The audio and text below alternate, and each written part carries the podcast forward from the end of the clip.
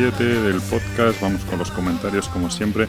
En el último programa hablábamos de los deseos o intenciones que teníamos para el 2020 a nivel lúdico y hablamos también de Gloomhaven y Blitzkrieg, ¿vale?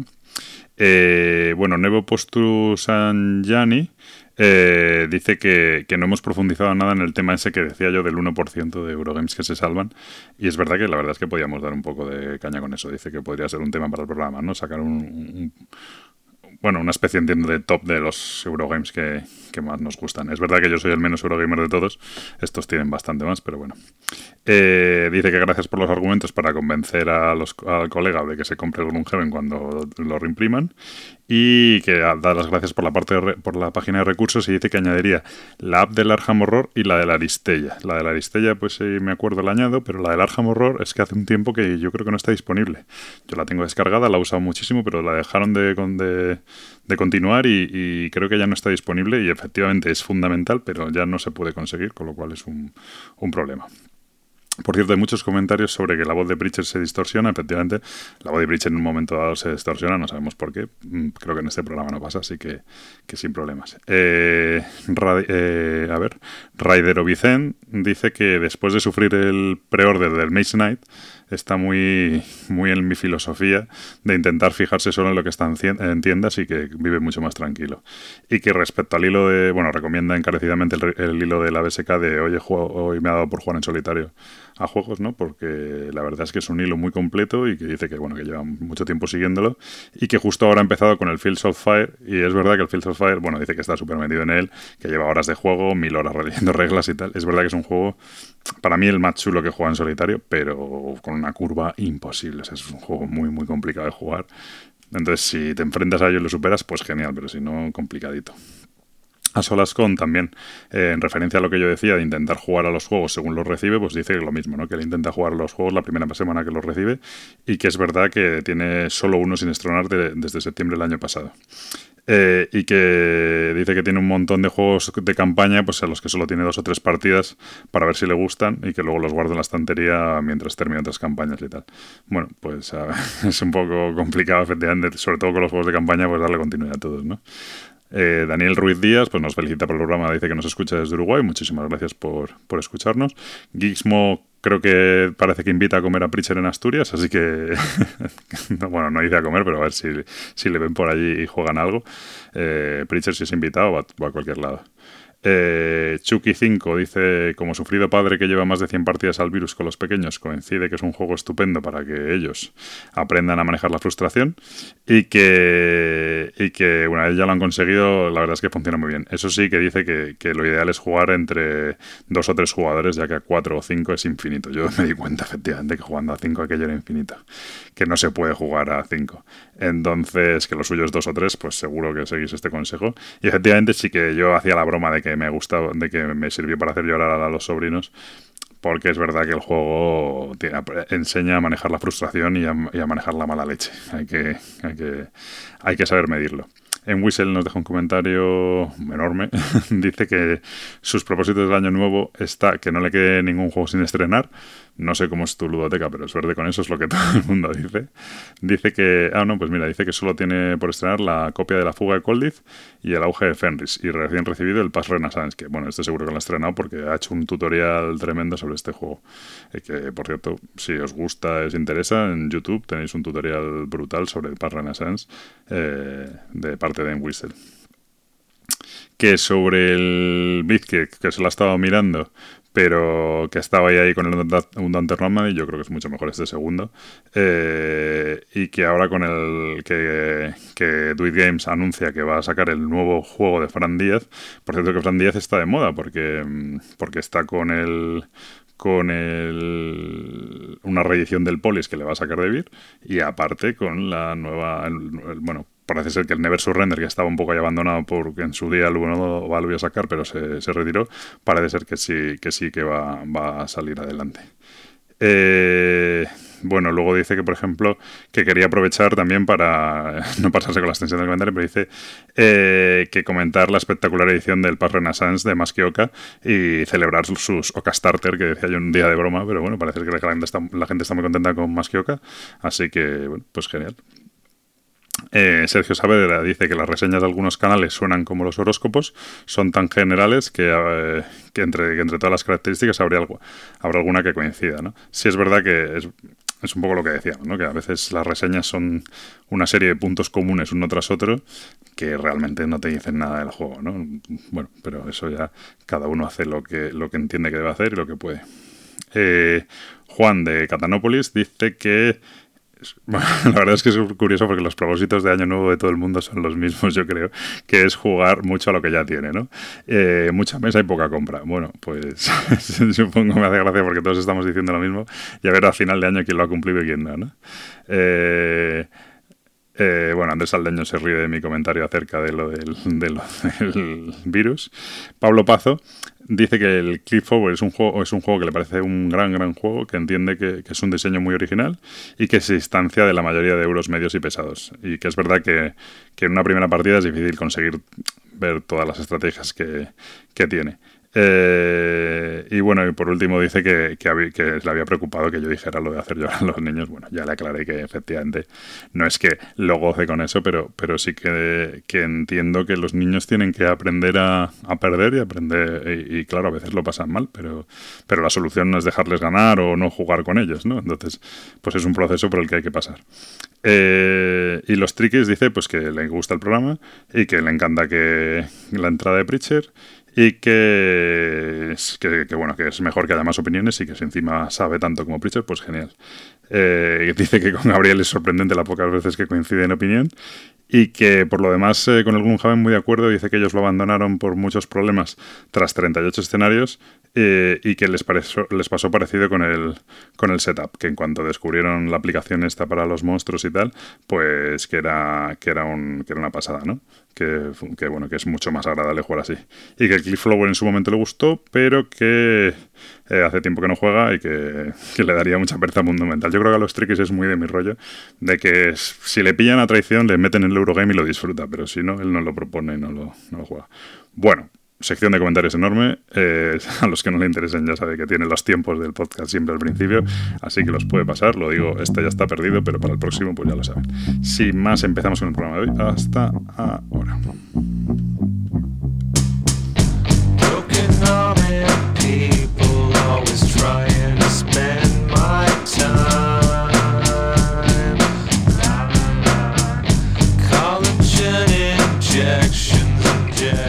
Bueno, pues aquí estamos, episodio 77 del podcast de Punta Victoria. Hoy reascendemos a Gabriel, mi pelchef, en primer lugar.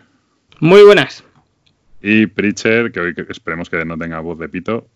Joder, macho, ¿cómo te preparas las entradillas ya? Eh? Muy buenas. Muy buenas. Eh, aquí estamos grabando, hoy es viernes 14 de febrero por la noche, San Valentín, y esto es lo, mejor que tenemos que hacer. lo mejor que tenéis que hacer vosotros, pero bueno. Ojo, no sé, aquí estás, ¿eh? No pusiste pegas, no pusiste pegas. tampoco podía hacer otra cosa, si no me, echáis y yo no grabo nunca más. No, esto es, yo es lo, que, hay, hecho para volver a ascender, ¿eh? Es increíble. Yo últimamente lo más parecido a sexo que tengo es cuando Gabriel me, me viola en un juego de draft. Es lo más parecido que... este es mi mejor plan para San Valentín. Lo tenías preparado también. Eh, entonces, nada, volvemos a grabar. Sí que os quería comentar que el otro día me pasó una cosa, a ver qué opináis. Em, el otro día en Twitter, eh, no sé qué comentario hice, me contestó algo Pedrote, creo que era el rollo de lo del GiroQuest o alguna cosa así. Y entonces alguien contestó al comentario de Pedrote diciendo, eh, ¿cómo era? si me cabía alguna duda de que fueras un imbécil, ya me las has quitado todas me pareció como, tampoco era el comentario como para eso, y me pareció un poco llamativo. Así que, digo, bueno, por, le pregunté, digo, oye, por concretar, ¿el imbécil es Pedrote o yo? Y entonces lo que pasa es que dijo, no, el imbécil es Pedrote, tú solo eres un soberbio. Y me quedé así, pero el caso es que luego lo borró. Entonces no, me, no sé si sentirme insultado, si no sentirme insultado o, o, o qué, pero no sé, no sé qué ¿Qué tal? Me quedé un poco planchado, pero bueno, soberbio. No sé si eso es. Soberbio tampoco es un insulto, ¿no? O sea, no, hombre, no sé. Sí, hombre, sí. hombre, sí. no sé qué significa en francés, pero. Hombre, lo, mismo si eres muy, muy, muy, muy, muy soberbio, te la pela que te llamen soberbio, pero. sí, sí, es, es, como prepotente, como tal, pero no sé. Bueno, pero, o sea, yo no lo veo como peyorativo, es un adjetivo, ¿vale? Pero no es peyorativo, ¿no? O sea, que, tú, piensas que soy soberbio, ¿no? o sea, todo, todo, este speech era para que te congreses. Si te vemos que eres un tío soberbio o no. Pero bueno, no, mientras, no, mientras, sea un adjetivo, un, soberbio jugador de juegos de mesa, pero no. no, no, me, pero me da igual, que me hace, que me hace gracia. A mí libertad total para insultarme, no hay problema. No, pero, pero supongo que es por la soberbia, pero me da igual. Pero ves, eso es soberbio, libertad total para insultarme. claro, eso, eso, es, eso, es, Pablo en estado puro, o sea, tampoco es que haya dicho pero nada no del otro so, mundo. No es, so, no, no, no es soberbia, es que creo en la, no, yo creo que la gente que no, que, que, a lo mejor no nos conoce o que nos escucha poco, pues tiene opiniones erróneas de cada uno de nosotros. Y, y, realmente la gente que nos conoce en persona, pues sabe realmente cómo somos. Entonces es muy difícil que con un episodio se transmita todo, ¿no? Entonces puedes Claro, parecer soberbio, pero no lo cojo como. La gente no hace más que decir que pobrecito Gabriel, que tal, que le maltratamos, que no sé qué. Eso es lo que lo que dices tú. Bueno, No, yo, lo, de- yo lo decía como, como oyente y ahora me, me uno a la fiesta. No, Eh, hemos pasado de una persona que habla por encima de mí a dos. Perfecto, sigamos. eh, no, hombre, que, que- que- que cada uno es libre de tener la opinión que quiera. Me parece, me parece perfecto. Que me llamen soberbio, si yo quiero le respondo y si no, pues le mando la mierda y ya está. No, no hay problema. Bueno, peor, peor sería Pero lo han insulto. retirado. La historia, lo que más me jode del asunto es que lo han retirado. Entonces, ¿qué? Le con- porque lo vi y de repente fui a responder y ya no puedo decir lo que iba a responder. Y, y ya no estaba. Y digo, "Ah, ¿y ahora qué le digo yo a este gilipollas? Si lo he visto, ¿sabes? Pero bueno, no dije nada. Pero bueno, Bueno, hombre, se arrepentiría y lo retiró, hombre. ya, sí, Ah, sí. pues ya no está, pensó joder. que era soberbio. Si lo dices porque lo me decían a mí que me jode un montón. Pero bueno. Eh, pues eso, empezamos con el, con el tema. que no- Después de esta cuña, Sí, ya sabéis que yo llevo un tiempo diciendo que había que meter cuñas de estas. Este es un, una- una- un ejemplo.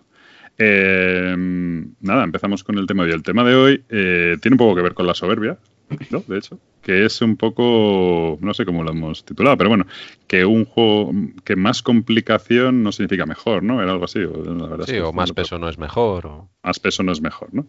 Que, bueno, es una cosa que propuso Pritchard, pero que es verdad que es un tema que está constantemente dando vueltas y recurrente y recurrente, que hay como un cierto... Bueno, yo desde... No sé cómo es el planteamiento que quiere hacer Pritchard, yo desde mi punto de vista es verdad que, que diría que hay un cierto esnovismo, una cierta soberbia, cuando se habla de que, de que es que hay que jugar o es que estos juegos están súper pesados y voy a decir nombres un poco random, ¿eh? no, porque tampoco es mi, pues yo que sé, lo- los, el Feudum, el Foot, no, el Footsie Magnate no, pero yo que sé, los, los La Cerda, los tal, que tienen un montón de reglas, que son juegos largos, súper densos, tal, pues que claro, que si juegas a eso es que es que eres un jugón de verdad y sin embargo si juegas a juegos de, no te digo Ameritrash, pero juegos más sencillos, juegos de combos, incluso abstractos o tal, pues que bueno, que vale, pero que eso es como la, plebe de lúdica, ¿no? Creo que van por ahí los tiros, no sé. Sí, un poco el, esa, esa idea un poco extendida y que cada vez eh, se escucha más. Bueno, todo esto fue por un poco por el, el unfollow que di yo en el último programa, ¿no? Y comentasteis que efectivamente quedaba para tema. Y eso, sobre todo por el, más que por el- la soberbia de decir yo juego juegos eh, duros y solo tal, mm, eh, veo casi más el, el comentario contrario, ¿no? El de, para jugar a para jugar a eso no no juego, ¿no? O sea, para jugar a un juego de menos de tal es que no tiene no tiene suficiente chicha, no tiene suficiente y, y muchas veces eh, pasa justo lo contrario, que te encuentras juegos de estos que están sobrecomplicados y demás y no y al final por quererlo sobrecomplicar de forma muy muy artificial, pues sale un juego para mi gusto malo.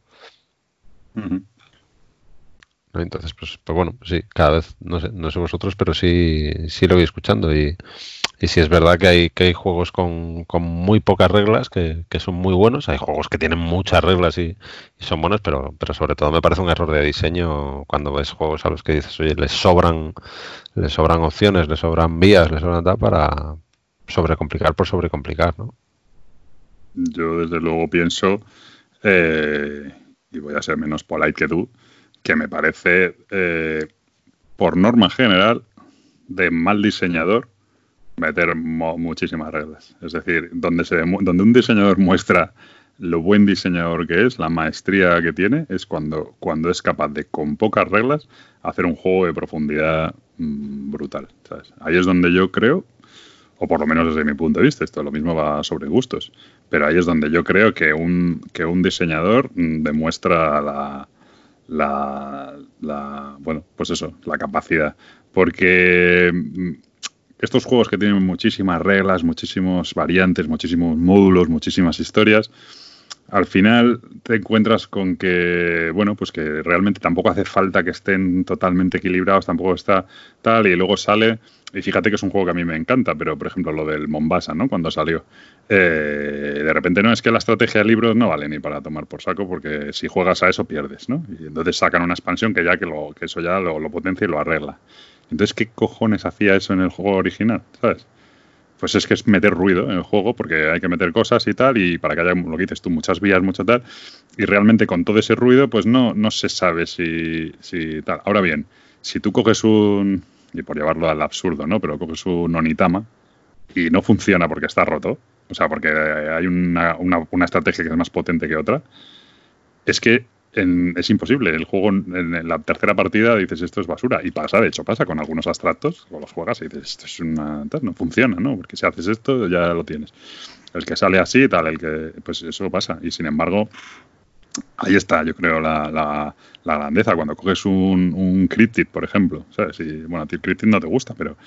Pero, pero dices, es que no tiene nada, ¿sabes? Es que no es... Y sin embargo el juego es perfecto, ¿sabes? Funciona como un reloj, tal, se explica en nada, es una maravilla. Yo en ese sentido sí, a mí me dan muchísima pereza los juegos. Luego es verdad que hay como dos, tres, cuatro de estos juegos que, los juego y me encantan, ¿no? por ejemplo, el Through the Age, no me importa que tenga... Pero luego tampoco, bueno, no voy a decir que es simple, pero es más simple que muchos otros juegos Eurogames que han salido después, ¿eh? Otra cosa es que sea largo, que sea difícil, pero en cuanto a reglas tampoco es una cosa, una locura, ¿no? Habría habría que definir un poco, eh, yo creo que para eso, en qué consiste el peso. O sea, cuando hablamos de un peso de un juego de mesa, eh, a, qué se refiere la gente? Porque el peso se puede definir por, por varias cosas, por la complejidad de las reglas, por la, la, duración de las partidas. O sea, no solo es que el juego sea enrevesado en sí mismo, como has dicho, un gran juego el Onitama. No es. Mm, lo aprendes en cinco minutos y, tiene una profundidad, pero que no es la profundidad como un juego de peso 4,5 de la BGG, porque no es un manual denso, las partidas son de 15 minutos, son acciones muy sencillas, entonces yo creo que también eso hay que tenerlo en cuenta. Yo creo que, en, que en BGG, por lo menos, que es el referente un poco que usamos, el, el o, bueno, por lo menos la idea que yo tengo en la cabeza cuando, cuando pienso en el, en el peso de un juego, es un poco lo, lo sencillo que resulta de, de ponerte a jugar. O sea, más bien de, porque muchos, bueno, vosotros sabéis y prácticamente cualquiera que me conozca sabe que, que si me tengo que decantar por un, por un tipo de juego, fundamentalmente eh, los abstractos suelen estar entre, entre mis favoritos y precisamente un poco por eso, ¿no? Porque suelen ser juegos, los buenos abstractos, suelen ser juegos que, que con muy poquitas reglas, la mayoría de las veces, un díptico, un,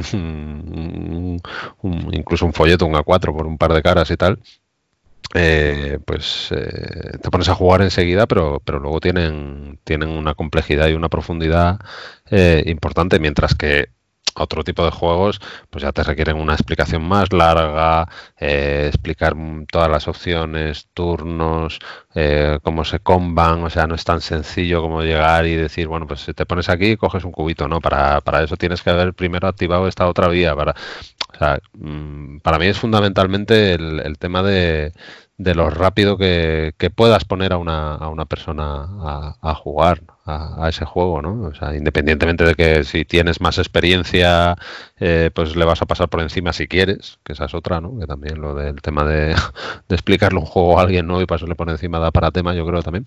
Pero, pero fundamentalmente para mí es eso, o sea, lo sencillo que resulta que resulta de explicar. Ya no, ya no lo largo, sino, sino lo fácil que es de, asimilar. Yo por ahí, yo creo que por ahí van los tiros, efectivamente. No sé, vamos a ver un momento, voy a buscar. Hombre, es que en BGG entran bastante más criterios, pero volvemos a lo mismo. La gente no tiene por qué utilizar esos criterios a la hora de poner un peso a un juego. O sea, porque te entra la complejidad, te entra eh, la duración de la partida, las proporciones eh, para resolver las acciones, eh, cuánto tiempo vas a tardar en resolverlas, si tienes suerte, si hay suerte en el juego o no. bueno, un montón de cosas que creo que no, yo muchas veces no las tengo en cuenta para saber el peso. O sea, a mí, a mí lo que me fastidia esto no es ya el esnovismo del peso, sino es oír de un euro medio que te digan, no, esto es familiar. En plan, despectivamente, es un, es un, es un juego familiar. Eso es lo que más me, fastidia, porque un juego familiar no quiere decir que sea malo. Y sin embargo, diciendo juego familiar de esta manera sí que te da a entender que es uno más. Y no porque el juego tenga bastante peso sea mucho mejor que el juego familiar.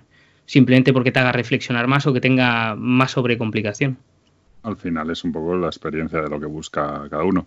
Yo sí que, mira, en la, definición del weight en la OGG lo que pone es eh, cómo de difícil es el juego para. De, cómo de difícil de entender es el juego, pone. O sea, cuánto qué dificultad tienes para entenderlo. Claro, entenderlo no es jugarlo bien o ganar. Entender es entenderlo realmente, pues eso, un onitama o el ajedrez, el ajedrez, el ajedrez lo puedes entender muy fácilmente, las damas las puedes entender, pero luego la estrategia es donde está la, gracia. Entonces, el peso debería ser lo que dice un poco Pritchard, ¿no? En plan, cómo difícil es sentarse y jugar, entender el juego, ¿no? Yo un ejemplo, y por no ir siempre a los Eurogames, aunque me parece en el paradigma de este, de este caso, voy a hablar de dos juegos que me gustan muchísimo y que sin embargo tienen un peso bastante diferente a la BGG, que son Wildlands y, y Bast. El Wildlands tiene un 2,10 y el Bast tiene un 3.55. Eh, el Bast, el Bast mí es un juego que me encanta, pero el Bast es un juego sobrecomplicado. Lo que pasa que ahí está su gracia realmente, ¿no? La gracia de que cada, cada cosa sea simétrica, que puedas jugar cualquier combinación de monstruos, que puedas tal, pero eso es un, pero es verdad que precisamente al Bast he jugado, tengo seis partidas y hace que no juego ni se sabe, porque tiene ese problema, porque cada vez que lo vas a jugar es un parto, ¿sabes? Entonces, es un juego que me gusta mucho, temáticamente me gusta mucho, está súper bien integrado, todas las mecánicas tal, pero tal. El Wildlands. El Wildlands es un juego que tiene dos reglas, tres a lo sumo, ¿sabes? Y, y, es, y también te da la sensación que te da el Bast, mm, no es exactamente, he cogido un ejemplo un poco de lo que tengo por aquí delante, ¿no? Pero, pero también te da la sensación de juego de confrontación donde todo el mundo se putea, donde hay que compensar, ir a por uno, que el que va ganando el otro tal, y, todo el mundo se tiene que atizar. Y, es el mismo rollo. Y sin embargo, es un juego que es que limpio, que tiene tres reglas, que hasta el setup, el cómo desplegarse y todo es una mecánica súper limpia, maravillosa y tal. Son dos juegos que me gustan mucho, pero si me tienes que decir qué juego es mejor, para mí Wildlands es un es mejor juego, es un mejor ejercicio de diseño. Dentro, bueno, dentro de que Bast es un experimento de diseño bastante interesante. Pero... a mí también me parece Bast un, ejercicio de diseño importante, ¿eh? porque que todo, toda esa mezcla de mecánicas, cada... Pero es pero dices, ya, pero ¿tú crees de verdad que Bast funciona como un reloj? No, es imposible, es que no puede, o sea, quiero decir, no funciona. Si, si, si tal facción no está, o si la, o el que lleva esa facción no hace lo, exactamente lo que tiene que hacer, pues el otro, el dragón, va a ganar, ¿sabes? Y da igual lo que haga el, el ladrón o el goblin, porque es que si la cueva no ha hecho lo que tenía que hacer, el dragón gana, ¿sabes?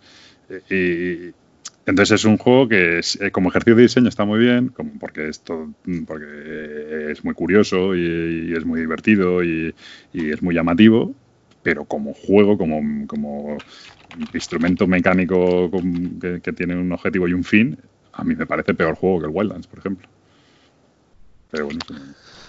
Y, ojo, yo estoy, hablando de, de juegos más, no son Ameritrash, pero bueno, más así, más temáticos, para que no siempre llevarlo al terreno del Eurogame, pero en el terreno del Eurogame es muy llamativo. O sea, coges un juego como Kylo, es un juego como Troy, es un juego como de estos, y lo comparas con los Eurogames de ahora. Yo recuerdo el, este, el de, Robin Hood, el que ha salido este año, el de Robin Hood y los Merry Men y no sé qué, que estuve a punto de pillarme la NS y tal.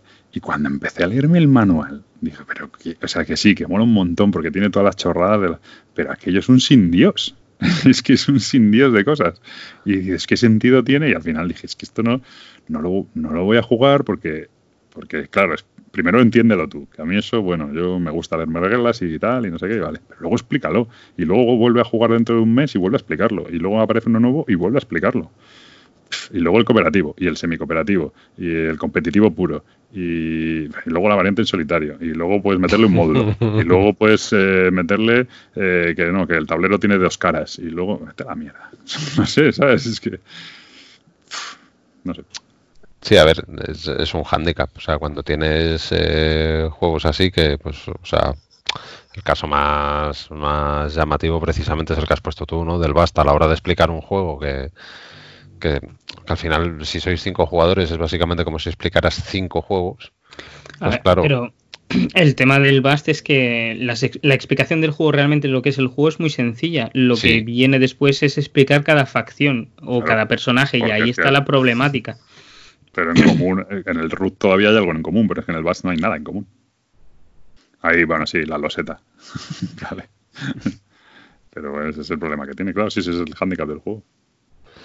Pero bueno, llevando, o sea, eh, por no personalizar tampoco en, juegos, o sea, yo lo que lo que sí es eh, que no sé si a mí me parece muy respetable y igual que hay gente que lo que le gustan son las los parties o los juegos para, para grupos grandes o gente que solo le gustan los juegos de, de, enfrentamiento directo uno contra uno, bueno, no solo, sino que le gustan más o gente que no le gustan los colaborativos o solo le gustan los colaborativos sí es verdad que me parece muy respetable el, hecho de que a ti te gusten los juegos duros.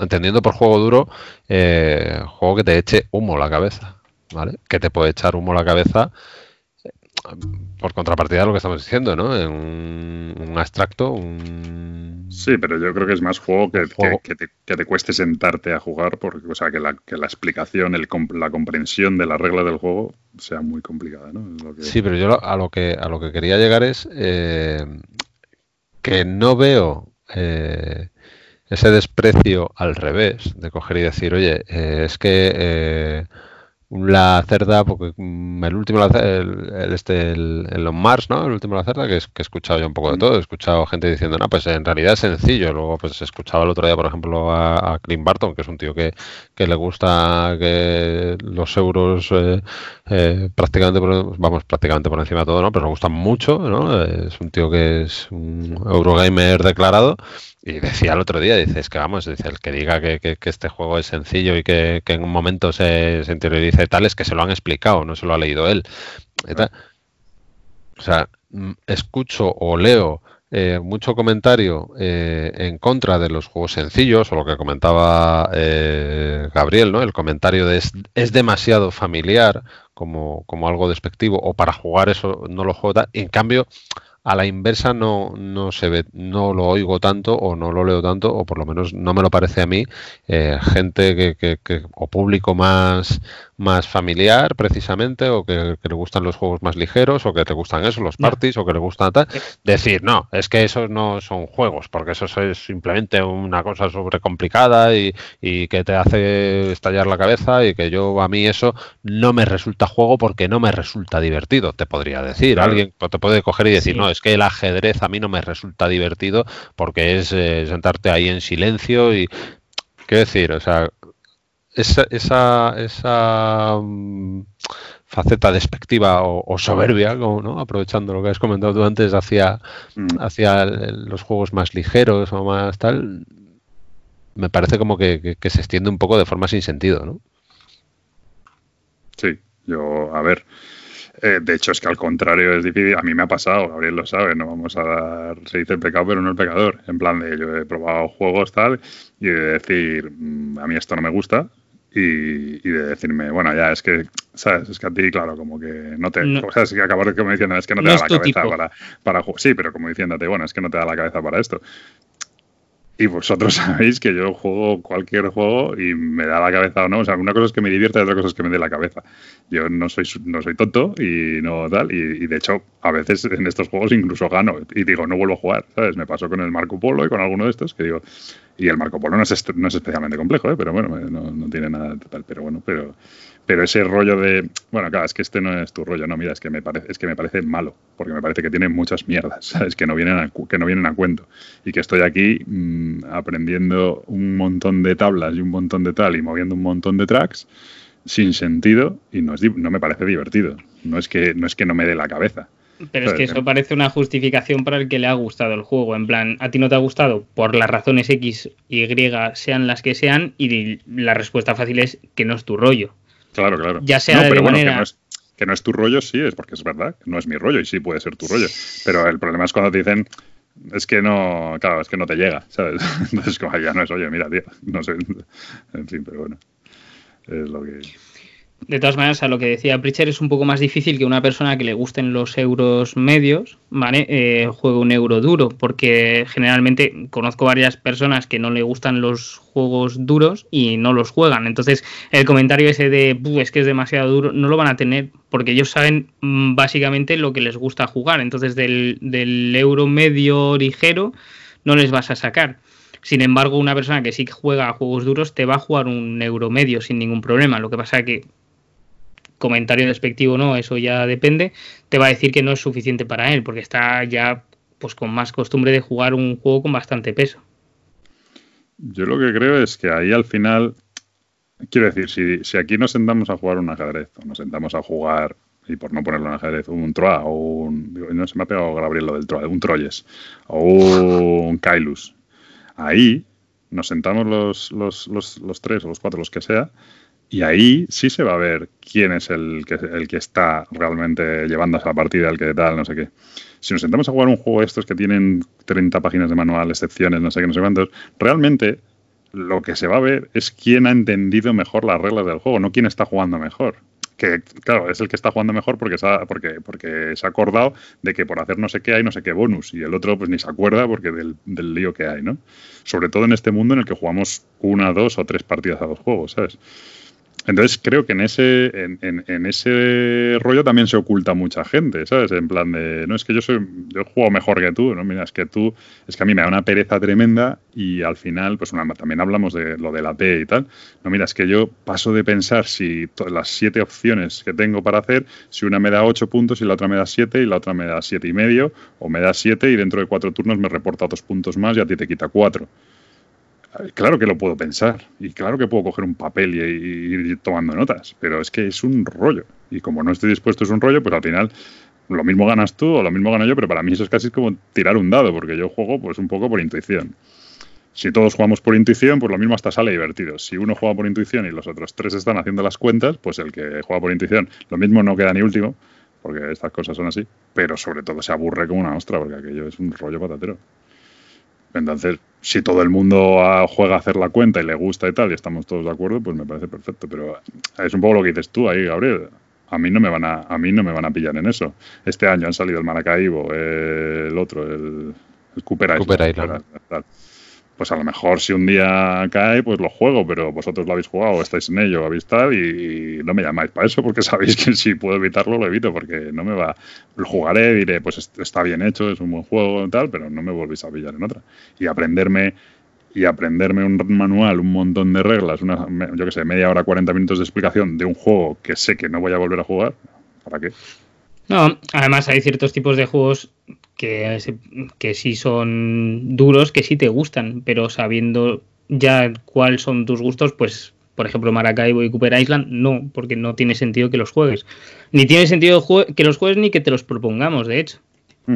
porque no, no son. No porque no. porque seas cortito de miras y no entiendas el juego, sino porque no te gusta y no te lo pasas bien. Y ahí está la decisión de ¿qué prefiero? ¿Jugar un juego que me va a llevar tres horas y juego una sola partida? ¿O a lo mejor juego dos juegos medios que me van a llevar hora y media cada uno y me lo voy a pasar mucho mejor? Porque no tengo al, o, cuatro, o cuatro partidas al Resarcana. Pues ahí está también un poco la decisión de a tomar, ¿no? Luego también pasa una cosa, que es que la escala de lo que es medio ligero, familiar y tal, se ha desvirtuado totalmente. Y esto lo hemos hablado, yo creo que lo he hablado con Pritchard y no sé si contigo también. A mí cada vez que sale diciendo la, la peña que es que el Ever del que es un juego familiar, oye, mira, ¿sabes? Una cosa es que el juego tenga pocas decisiones o que sea sencillo de jugar, en el sentido de, que no tiene mucha profundidad, que puede ser el caso del, Ever, del Everdell. Eh, y otra cosa es que es un juego familiar. El Everdell, un juego que tienes sobre la mesa entre 20 y 30 cartas, todas con bastante texto, con iconos, con no sé qué, el arbolito, que por un lado hay unas mierdas, por el otro tal hay que agacharse y ver la sombra que arroja para ver de dónde robas carta, eso no es un juego familiar. Es que eso es cualquier persona, cuando hablamos de un juego familiar, un juego familiar puede ser un, un, por ejemplo, un Kingdom Builder. Por ejemplo, me parece a mí me parece un juego familiar que es un juego en el que dices, no, es que tú en tu turno robas carta y esa carta te dice el color donde puedes colocar casita. Y si tienes un adyacente a ese color, lo tienes que colocar ahí. Y si no, donde quieras, pero de ese color. Eso es un juego familiar. y luego gana uno, pues ya está. Pero no puedes decir que el Everdell es un juego familiar. Pasa que se ha desvirtuado. Antes un Eurogame era, era un Kailus, era un, un Hansa Teutónica. Eso era un Eurogame. Ahora un Eurogame resulta que es un monster de estos, de, pues eso, tropecientas páginas de reglas, tal. Lo que dice Bridger, si te lo explican el videotutorial, el no sé qué, eh, el, eh, te haces un bootcamp y te haces un, pues eso, un tutorial de estos de interactivo por internet, resulta que es fácil jugar. Hombre, vete a la mierda. que, que, es, que cada uno es libre de jugar, pero que no se venda como que es que eso es lo normal, ¿sabes? Claro, yo de hecho cuando ahora está creciendo tanto la afición como está creciendo y, te ves, eh, pues eso, eh, reseñas de que, te califiquen un juego como de familiar de este tipo, yo me imagino, pues eso, pues yo que sé, a cualquiera conocido nuestro o amigo nuestro que no está metido en el mundillo y que diga, oye, pues. Mira, pues, Ticket to Ride, me voy a comprar el Everdell. Claro, este. Sí, o tengo unos amigos que juegan mucho a esto y he oído hablar de este juego y dicen que es familiar, joder, lo quiero para jugar con mis críos. que tienda... Pues han pegado un batacazo que, que alucinas, ¿no? En, muchas ocasiones. Y también, eh, no sé dónde escuchaba hace mucho que, que, que te cambian el al revés, ¿no? O sea, que, que por el hecho de que, de que un juego sea de un peso ligero no, no, implica que sea un juego familiar, ¿no? Es que es un juego, o sea, eh, ¿qué pasa al revés? Me refiero, no sé si me estoy explicando. Que... Sí, pero bueno, yo creo que si el peso es ligero sí que es verdad que lo puedes jugar. O sea, me refiero, yo le saco, a, yo saco un Cryptid, bueno, un Cryptid quizás es un poco mal ejemplo, porque la gente no se entera de nada, pero yo qué sé, sacas un War Chest y le vas a ganar pero el Warchest es un juego ligero en el sentido de que de reglas es muy sencillo. Pero claro, la profundidad de ese juego es brutal. Entonces, pero al menos la otra persona puede jugar, o el mismo Nintama. ¿no? Dices, no, es que esto más sencillo que esto lo puedes jugar con cualquiera. Lo normal es que le ganes las 10 primeras sin despeinarte, ¿sabes? Entonces sí que sin ser familiar en el sentido de que no va a ser competitivo, por lo menos se puede sentarlo y jugar. El problema es que hay otros juegos que no, ¿sabes? que se llaman familiares y pues mira, aquí tengo delante el Etnos. El Etnos, si no fuera por temática, por dibujo y tal, sí me parece un juego familiar porque la regla es muy sencilla. Eh, quizá el, dibujo, el la temática pues es un poco más rara. Familia, un juego familiar un poquito friki. Si tienes familia un poco friki, pues el Etnos está muy bien, pero si no es muy friki, pues bueno. Pero, pero eso. Yo es lo que digo. Mm, bueno, sobre todo, pero bueno, lo peor que eso está. Lo peor es lo que dice Pritchard del, del el desprecio, ¿no? En plan, es que bueno, claro, es que no. Esto es un pepinazo y tal, y no sé qué. Y, que también yo creo que hay una competición por jugar el juego. Mira, yo tengo por aquí el High Frontier. El otro día, siempre, cada dos por tres hay una hay como una ola de High Frontier y tal. El otro día... Sí, básicamente cada vez que sale una edición nueva, ¿no? Sí, efectivamente. A mí es un juego que el High Frontier que me encanta, porque me encanta la exploración espacial y porque me encanta, me gusta, bueno, me gusta el rollo y luego tiene, tiene muchísimo tema, tiene muchísimo tal y no sé qué. Pero como juego, y lo digo así, y, yo creo que en esa posición, el otro día en Bislúdica hablaban del juego, y, yo, yo, el pedido conjunto en el que entré para comprar el High Frontier era el, el de Cartesios, que está súper emocionado en el juego, tal. pero como juego es una mierda. es decir, como mecánicas, es una castaña. No tiene, no tiene ningún sentido. Que el juego mola porque tengo una exploración espacial, tal, no sé qué, perfecto. Pero tiene una subasta ahí que no tiene ni, que, está pegada con, de mala manera, que encima además funciona medio mal, porque, porque claro, al final cada uno está a su rollo y alguien va a comprar una cosa y bueno, sí, pues mete una moneda para que le encarezca y no sé qué. bueno, hay unas una serie, una sobrecomplicación de cosas, de tal, de no sé qué, pero claro, es que también queda súper guay de, oh, he desentrañado el High Frontier, he jugado una partida y tal. Yo recuerdo mi primera partida del High Frontier que sacamos un tablero de un metro cuadrado y cuando llevábamos tres horas de partida se acerca alguien y nos dice, pero ¿dónde, a ver, ¿dónde habéis llegado? Porque es como el sistema, sistema solar, ¿no? Y habíamos había uno que había llegado a la, no sé si a la luna o algo así, es decir, había avanzado como un centímetro y medio sobre un tablero que tiene un metro de largo. Habíamos salido de la Tierra un centímetro y medio después de, dos horas de partida algo así, no, sé, te digo tres, pero llevábamos como a mitad de la partida y el que más lejos había llegado ya llega la luna, nos habían explotado las naves, nos no había, otros había quedado sin, agua, no sé qué. A mí me gusta, pero no puedo decir que eso es un buen juego. No es un buen juego. Eh, pues eso. Sí, pero bueno, yo mira, yo escuchaba el otro día también en, en Base Lúdica a Carteta y, puedo entender que, tú digas, vale, pues es muy complicado, tiene una curva de aprendizaje brutal, lo primero a lo que te enfrentas en estos casos eh, con los juegos de son los manuales, que son infernales y demás y, puedes tener ese reto, ¿no? De coger y decir, oye, a mí es que, sí, pues en esa primera partida no has llegado ni a la luna y, vale, y vas aprendiendo el juego y lo vas dominando y vas consiguiendo y cada vez vas llegando más lejos o a ver si lo haces de esta forma o esta otra, tal. Me parece, me parece perfecto. Me parece perfecto. O sea, si, si eso es lo que, lo que te gusta, lo que te va, me parece cojonudo. Pero, pero coño, no desprecies al que le gusta, que no digo que sea el caso ni muchísimo menos de, de ni de Carter ni de cualquiera que le guste este juego, pero sí pero sí el, el, hecho de eso, de decir, joder, pues al que le gusta, yo qué sé, jugar al Friday en solitario, que es Sota Caballo Rey, aunque luego resulta que encima es un juego complicadísimo, pero pues oye, pues yo qué sé, pues al que le gusta eh, jugar con los críos, a, yo qué sé, al a tal juego familiar, pues al, a juegos de habilidad, al Men at Work eh, o cualquiera de estos, ¿no? de, hecho, yo a, los que sí creo que sí se les puede despreciar es a los torpes, o sea, a los que no son capaces de jugar al Men at Work, a eso sí te puedes reír de ellos, ¿no? Claro, pero... ¿Con quién jugué un Men at Work? ¿Fue contigo o con Gabriel que, que, hice ahí unas artistazas de la hostia? creo que fue conmigo. Fue contigo, ¿no? Ahí, con Michael también, que hice ahí unas movidas muy... ahí jugándomela. Pero no porque sea muy habilidoso, pero es que ese día estaba fino. Pues, de hecho, yo creo que me habéis visto a mi pulso, que es horrible, pero no sé por qué. Sí, para robar panderetas, estás tú. Sí, por eso. Para jugar a juegos de flicking. Joder, qué mal. también, también, también, también. Ahí, ahí, el temblorcillo de mano con el dedo cargado, bien, bien. Es la, es la, tensión. Bueno, pues eso. No sé si queréis darle más vuelta, ¿no? No, yo creo que aquí los que estamos más o menos, o que tenemos nuestros gustos más o menos definidos, ¿no? Pero, pero en general somos bastante politosicómanos. O sea, yo creo que, que, sí, que tú dices, hombre, si, si, me das a elegir de lo que tienes ahí, comentabas antes el Maracaibo, pues, pues seguramente no, no sea lo que elijas, pero que si un día te lo ponen por delante, a lo mejor te llama la curiosidad el coger y decir, bueno, pues vamos a, a probarlo. Bueno, yo, yo estoy en una postura de que si, si son muy contrastados, a mí juegos, de mis juegos favoritos son el Through the Age, el de Colonist. Eh, quiero decir, no es un tema de... Pero a lo que yo no estoy dispuesto, quizás eso sería la definición, es aprenderme, mm, aprender a jugar a 20 juegos de estos al año. No estoy dispuesto, porque para jugar 20, 20 una partida a 20 juegos, que, la, que de los 20 me van a gustar dos cuando tenga muy claro y haya bastantes personas que me han dicho, oye, prueba estos dos. Esos dos no me importa jugar, o sea, para aprenderme los 45 minutos o la hora y media de explicación.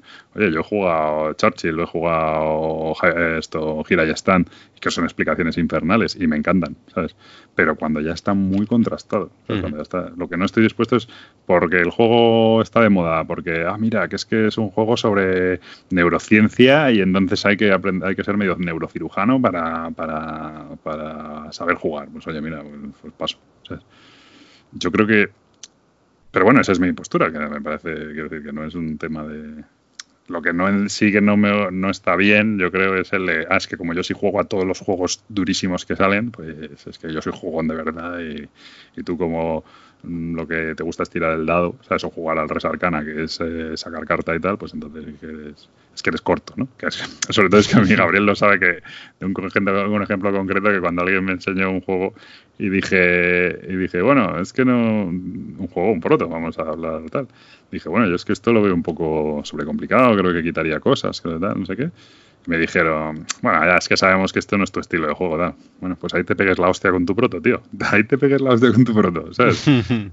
Y, dije, y entonces ya dije, no vuelvo a probar un proto en mi vida, ¿sabes? Porque encima para que me digan que es que, claro, es que eres tonto, te estoy diciendo que le sobran cosas al juego por todos lados, que, que tal, y pues, ahí me, retiré. Eh, y sobre todo que es lo que decía, que no es que no juegues esos juegos, sino que los juegas pero que no, no te entusiasman. Y ahí está toda la diferencia. Pero bueno, sobre todo es eso, no, no, no despreciar al que no le gusta los mismos juegos que a ti. Ya está. Nada más. Muy bien. Vamos con. ¿Qué? Con Rewins. Rewins. ¿Qué, ¿Qué tenéis para rewiwenar?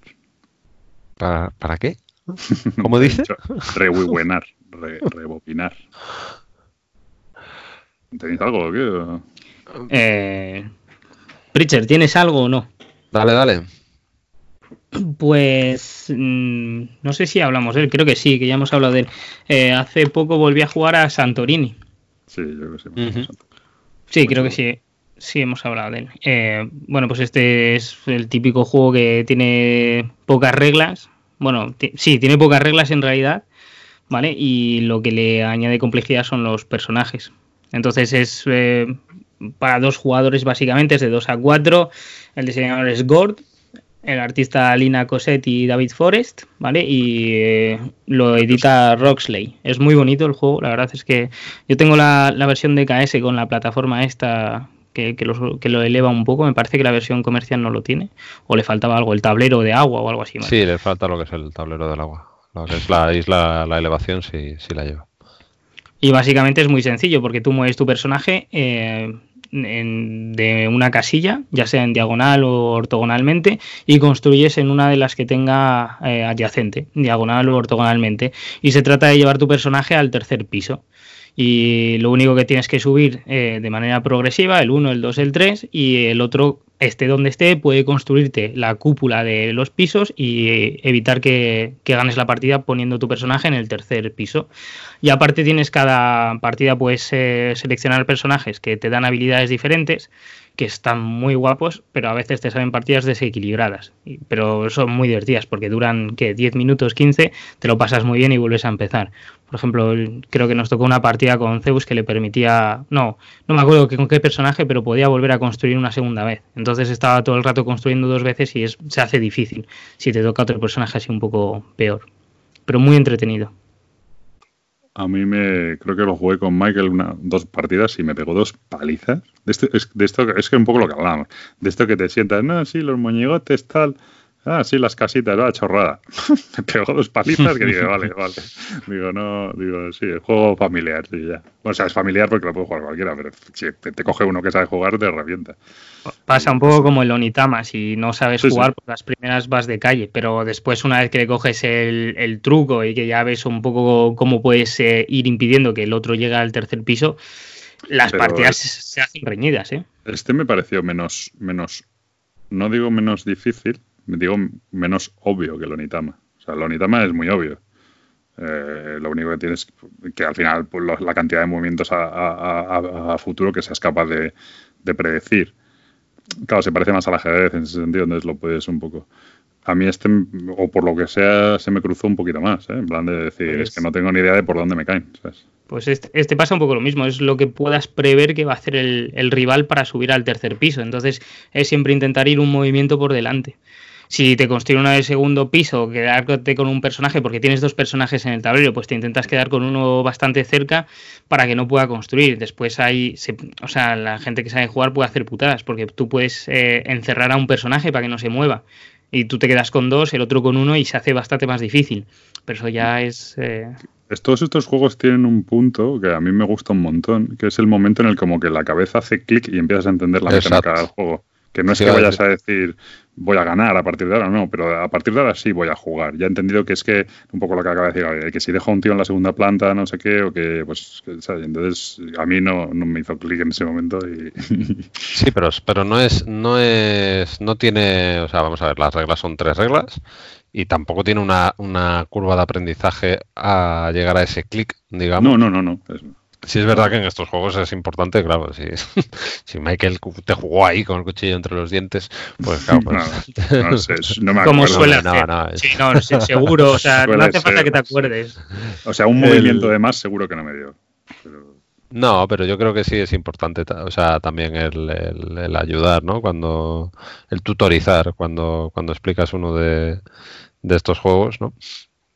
Pero que no, o sea, si es verdad que te puedes sentir un poco perdido en la primera partida o tal, pero es lo que dice Gabriel, ¿no? Que son 10 minutos y es en plan, vale, ah, vale, que si hago esto, claro, así, mm. eh, ya desde aquí no puedo subir y tal. Venga, echamos otra y dos, tres partidas lo tienes y, vale, sí, no lo vas a tener dominado porque es uno de, un claro ejemplo de los que hablábamos, de dos reglas, pero con, pero con bastante profundidad y, y cero azar.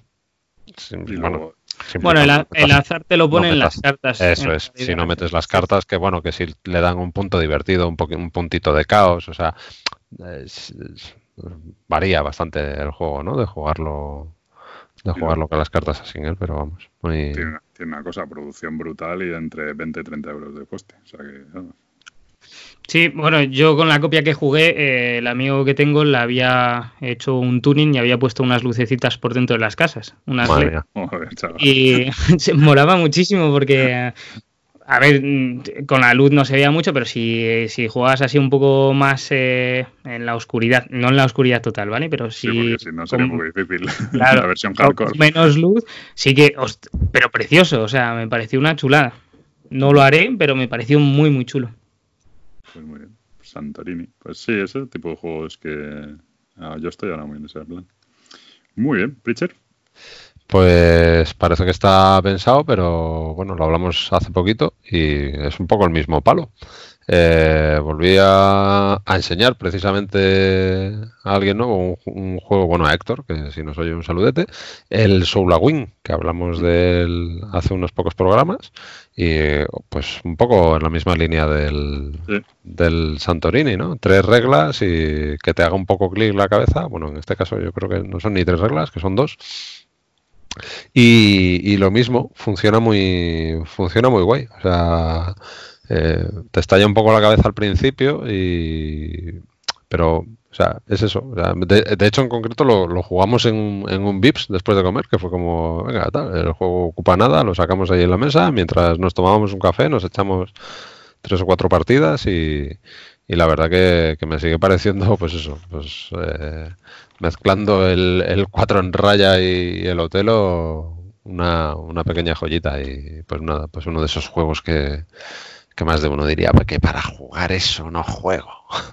No, hombre, pero, eh, pero estos son muy divertidos porque aquí sí que volvemos al mismo, tiene un juego sencillo y un modo avanzado con los personajes que te pueden salir mm. diferentes, que te complica un poco el movimiento o las maneras de conseguir las fichas, o de hacer, sí, de conseguir las fichas, de hacer las líneas.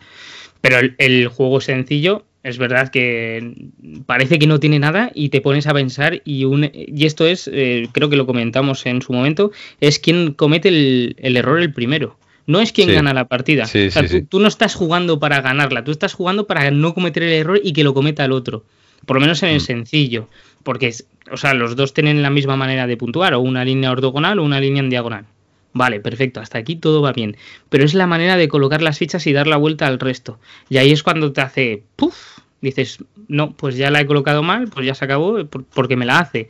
Que se retiran todas las fichas, pero ya vas por una, con una por detrás y dices, pues tengo que conseguir remontar. Y es cuando creo yo que cometes todavía más errores. Porque dices, creo que esto lo tengo claro, la pones ahí y zasca. Y te vuelve a hacer otra línea.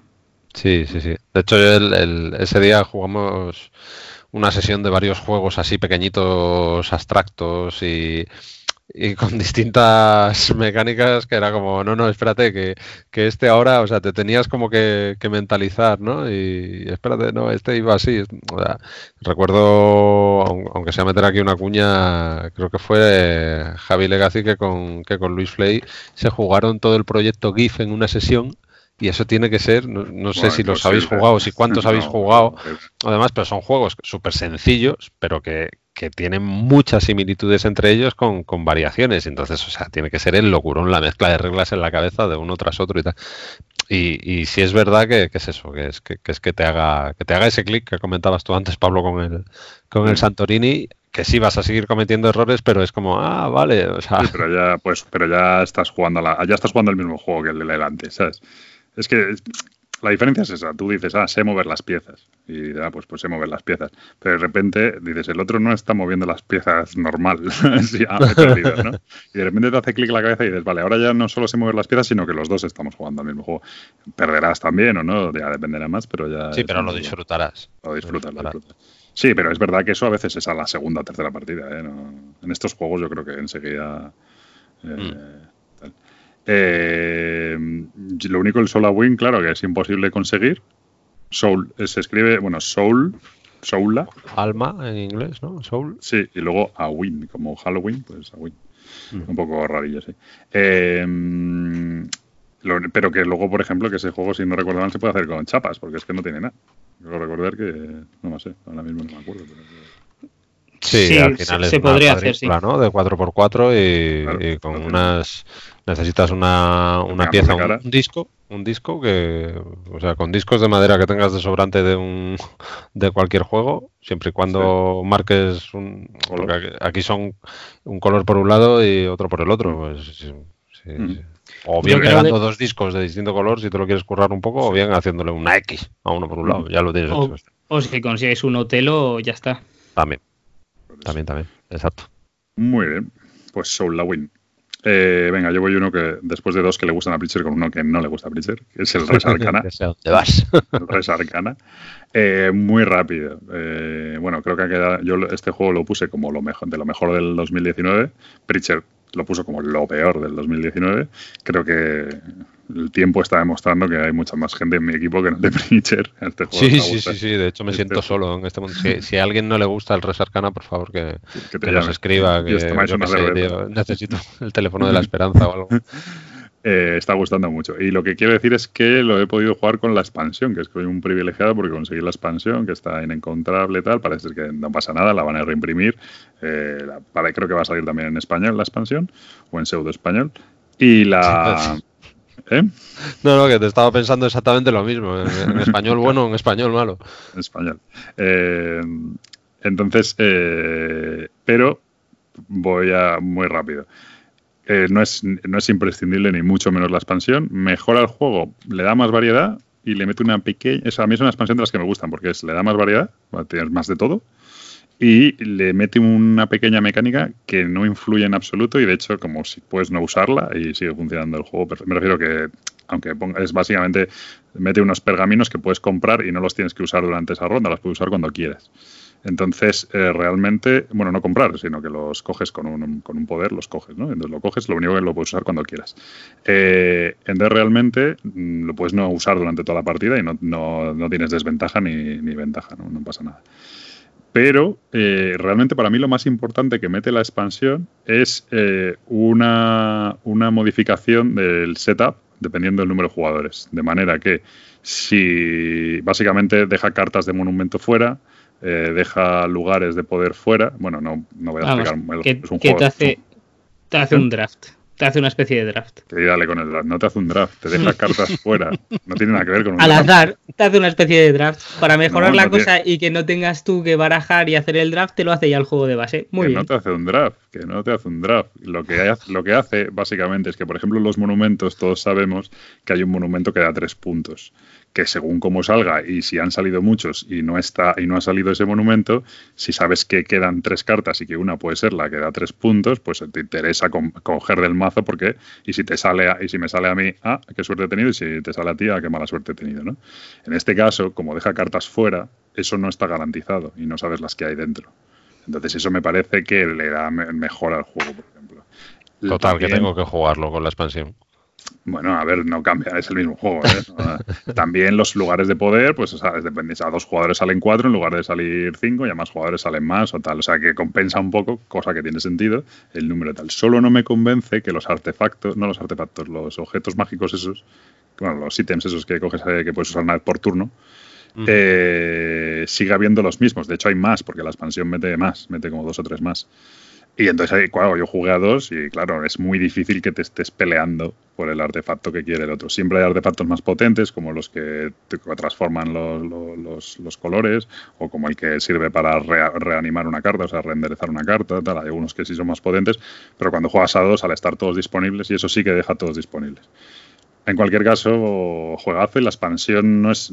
yo lo único, o sea, lo único que me parece más chulo la expansión y más imprescindible, sobre todo si jugáis a dos jugadores, o a tres, o no sé, bueno, a dos sobre todo, es mirarse las reglas de la expansión para hacer el setup como sugiere la expansión, que es quitando monumentos y quitando lugares de poder para que sea todo un poco más competido. Eso me parece. Claro, pero esas, o sea, si te estoy entendiendo bien, esas correcciones las puedes aplicar al juego base. Claro, claro, claro. Sin necesidad de la expansión. O sea, que, estamos hablando de que aprovechando la expansión están corrigiendo un tanto errores que pueda tener el, juego base. No, no, no es. A ver. Yo, yo, creo. Sí, bueno, no, no lo llamaría, no lo llamaría error. Creo que está, no. creo que está No, si te modifican las reglas. No, vamos a ver. El asunto es que ya, pero el asunto es que la expansión mete más lugares de poder. Entonces, si metieras todos, pero bueno, sí es verdad que jugando a dos, en, el juego normal no te, dice que no te dice que quites cosas. Sí, que están haciendo unos pequeños retoques, vaya, que tampoco es... unos pequeños retoques que, que estén arreglando el juego. Y yo creo que le viene bien, ¿eh? Sobre todo me, gustó lo de los monumentos, lo de quitar una la quitar varias cartas de monumentos y que no sepas lo que va a salir. Eso me pareció. O sea, no, no tengas garantizado que hay dentro y puedas usar. Ahí entonces cobra sentido la acción de mirar el mazo y ordenar las tres primeras cartas. Claro, es que le están dando más variabilidad eh, directamente al juego. Está muy bien, ¿eh? La expansión mola, mm, pero bueno, sin ninguna prisa y tal, que nadie se vuelva loco. O sea, que nadie la pida a Estados Unidos y se gaste 40 dólares por la expansión, no tiene sentido. Pero yo sí que, si, queréis, si estáis jugando mucho al juego y sobre todo si estáis jugando a dos, sí que miraría la regla de setup para, para, para ver que quita algunas cosas y lo hace un poquito más, más apretado. Y eso está muy bien. Pues eso, Resarcana, juegazo. Bueno, y no le haces la ficha, ¿no? Hombre, no hemos hecho ninguna, no veo yo. Sí, yo he hecho. Yo, perdona que te diga, he hecho la ficha del juego del que he hablado. Bueno, Tom Lemon. Vale, pues, pues gracias por no atacarme a mí con el mío. Claro, solo me casca a mí. Eh, Efectivamente. ¿Tenéis algún rewin más? No, por mi parte, yo creo. No, perfecto. Pues voy yo con uno muy rápido, muy rápido, muy rápido. Sigo jugando a Gloomhaven, llevo como nueve partidas de esta segunda oleada de Gloomhaven, pero drama. El otro día perdimos nuestra primera partida. Eh, y claro, ahora de repente miro y se supone que tengo que repetir el escenario. Ni de coña. No pienso repetir el O sea, un juego que tiene 75, ahí le he visto un defecto de la leche. No, yo no ¿Pero eso es así siempre o es un escenario concreto? No, no, a ver, hay otro. No, el problema es que este escenario entiendo que es de la trama principal. Entonces, si es de una trama paralela, que decir, si tú te vas a, encontrar el huevo de avestruz sagrado y, no lo encuentras, pues da igual. Pero este escenario creo que es de la trama principal, entonces si quieres pasar a la siguiente y desbloquear escenarios, pues tendrías que, volver a repetirlo y conseguirlo. pero paso. O sea, nosotros, es verdad que cuando tú haces el escenario, si lo completas, te dan unos bonus, pues te dan una. Te dan, depende normalmente lo que hace es que desbloquea escenarios y aparte te dan experiencia por haber completado el escenario y tal, y no sé qué. Nosotros no vamos a coger nada de esos bonus, pero yo voy a desbloquear el siguiente escenario y lo juego el siguiente, ¿sabes? Porque paso de repetir. O sea, pero la, pero la regla. La regla es que, estándar es que si tú estás jugando un escenario del tronco principal, digamos, del, de la aventura, si, no te pasas un escenario, lo tienes que repetir. Sí, creo que sí. Sí, sí. Oh, mamá, número uno de la BGG es eso. Ok. Bueno, pero ¿eh? tiene más o menos sentido que lo tengas que repetir si es de la trama principal. Tú imagínate que tienes que derrotar a un personaje para que, aparezca 10 escenarios más adelante. Pues bueno. Pero qué gracia tiene eso, tío. A ver, también eso, también a eso te voy con el matiz. Claro, este escenario es simplemente era, es el paso de la montaña, así. Entonces es que tienes que llegar, a cruzar el escenario antes de quedarte sin agotado. Ah, claro, pues no, es que tenga Claro, no, habéis conseguido cruzar la montaña, normal. Bueno, pues tira por otro sitio, no sé. No, entonces teóricamente que me he muerto, me quedaba dos casillas, con lo cual me he muerto, y entonces, eh, ¿qué hago? Prendo fuego al juego ¿sabes? Tiene más. Ah, vale. tampoco, tampoco es temático. vas a aprender, pero me parece, me parece, no sé, a mí personalmente me parece un, un error de diseño en, en, una campaña. Que tampoco es temático, que tampoco es temático decir, pues vuelves a empezar. Eso tampoco me parece temático, porque si me he muerto, me he muerto, y si estoy vivo, estoy vivo, pero lo que no es es que vuelva a empezar el escenario, en ningún caso. ¿no? Pandemic Legacy, te llegas y te dicen, bueno, pues si, si no te pasas si no te pasas febrero, venga, vuélvetelo a jugar, no, pasas, o sea, vale, te ha salido mal y llegas en, según qué condiciones a marzo, ya está. no, tienes varias, varios intentos, ¿no? En, un mes. Bueno, pues, pero vuelves a empezar. Tenías dos y, si, y entonces las, las condiciones te variaban para la siguiente. O sea, lo que me estás diciendo es que si ahora a Pablo le vuelve a, pasar lo mismo, vuelves. Eh, estoy preguntando si, con, desde el desconocimiento del, del, del, juego, pero o sea, si. Sí, vuelves a empezar. A ver. Las veces que necesites te vas a tener que jugar ese escenario, según lo que te dice el reglamento. Sí, en teoría sí. A ver, lo que pasa es que puedes bajarle la dificultad. Pero bueno. A ver, también te digo una lo estás bajando tú, te lo pasas y ya está, pero... Claro, exactamente. También te digo una cosa. Cuando te pasa esto, que nos pasó el otro día, te das cuenta de la maldita genialidad que es el Arkham Horror LCG. Porque el Arkham Horror LCG... Por ejemplo. Pasas el escenario. Peor o mejor, y estás jodido y tienes tres traumas y no sé qué, pero incluso aunque te coma los demonios, pasas, excepto hay algo en alguna campaña, en el penúltimo escenario te dicen has perdido, pero en el penúltimo, ¿sabes? Pues eso, ahí te das cuenta de la genialidad que es el Larhammer LCG, porque en este, a ver, yo en teoría es que creo que es del tronco principal. Es verdad que aquí no tienes una idea de tronco principal y no tronco principal. Yo tengo ahora mismo como nueve escenarios desbloqueados, puedo irme a hacer otro, ¿sabes? Pero este tiene pinta de ser la historia principal y si quiero desbloquear los nuevos escenarios que están detrás de este, tendría que repetirlo. Entonces yo paso a repetirlo, voy a decir, me lo paso, no, no me llevo los bonus y ya está.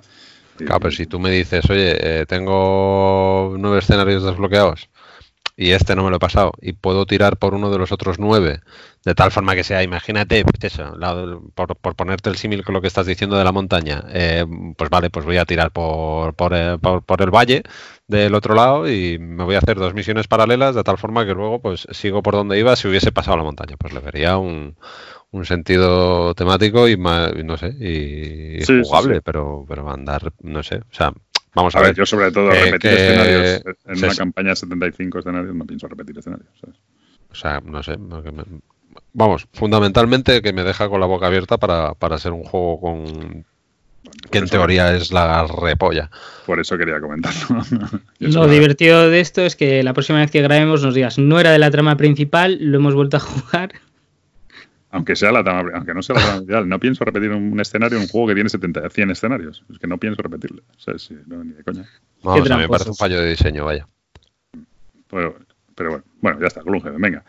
Eh, análisis o plays o cómo es. Sí, ¿no? No sé qué coño es. Bueno, eh, ya no sé cómo le llamamos. Eh, venga, juegos para analizar o juegos que nos tomamos más en serio.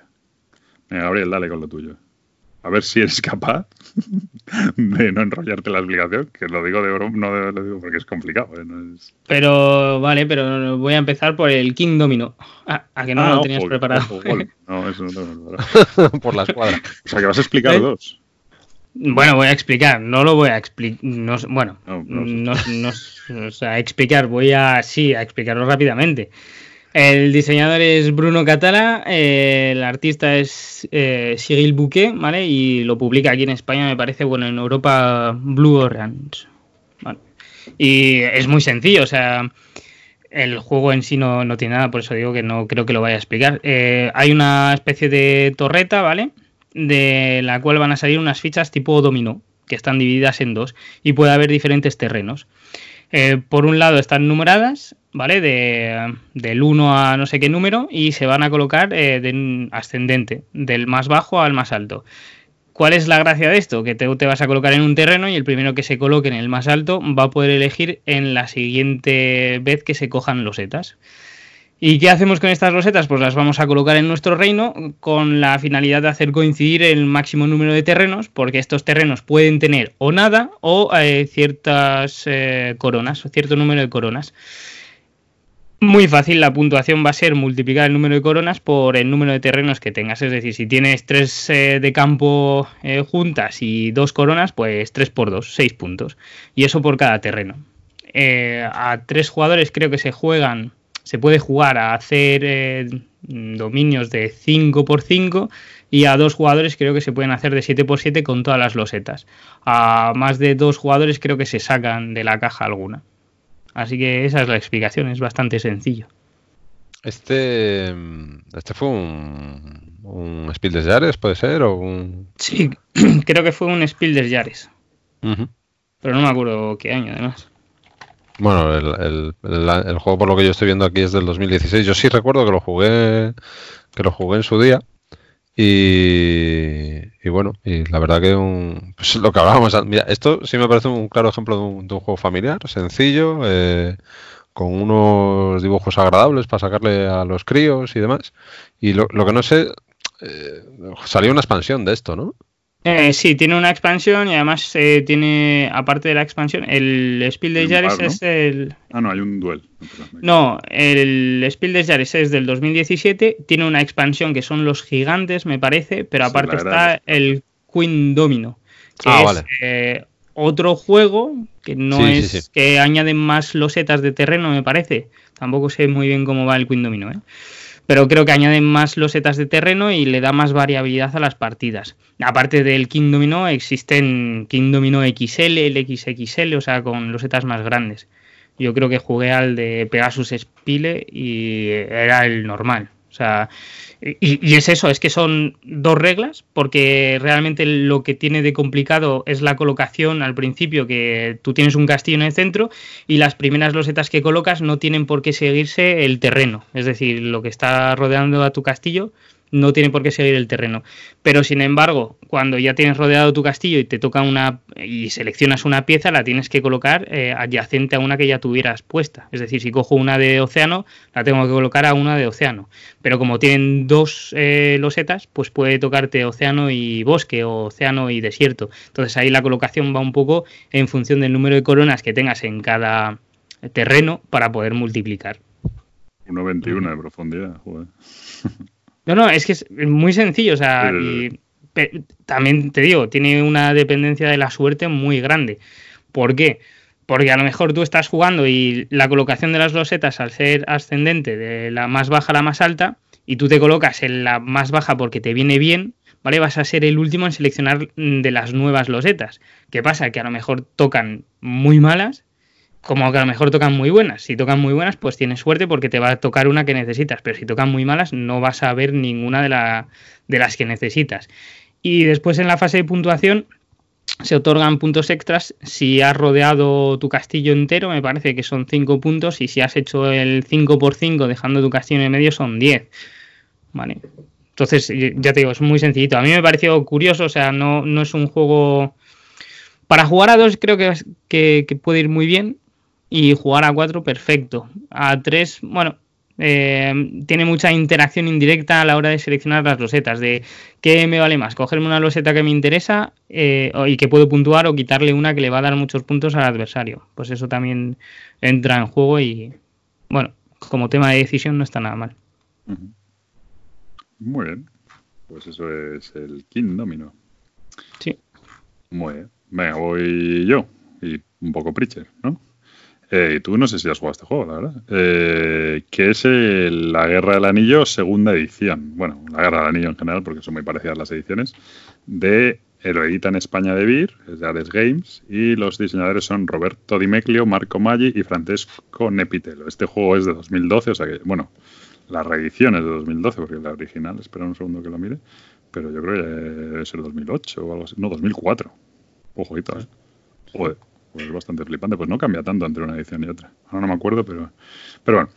Y, bueno, es un juego, aquí, aquí da un 4 de profundidad, 4,08, y habla de 150 180 minutos, que bueno, más 180 que 150, la verdad.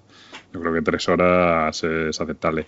Y bueno, pues representa los hechos que se producen en El Señor de los Anillos, en lo que son las, la trilogía del Señor de los Anillos, en lo que es las películas, pero la parte divertida. Se quitan todo el primer libro, que es la, aquí estoy haciendo amigos. Eh, pero vamos, empieza la comunidad del anillo, empieza en, en, Rivendell y ya se ponen a lo suyo, ¿no? todo el mamoneo del primer libro se lo quitan.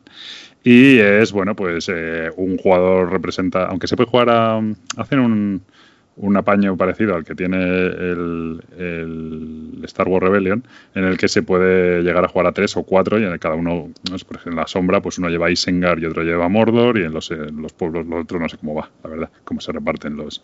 Es un apaño, pero sí es verdad que siempre se dice, no, esto es un juego para dos, yo no, lo, no se puede jugar a tres, no sé qué.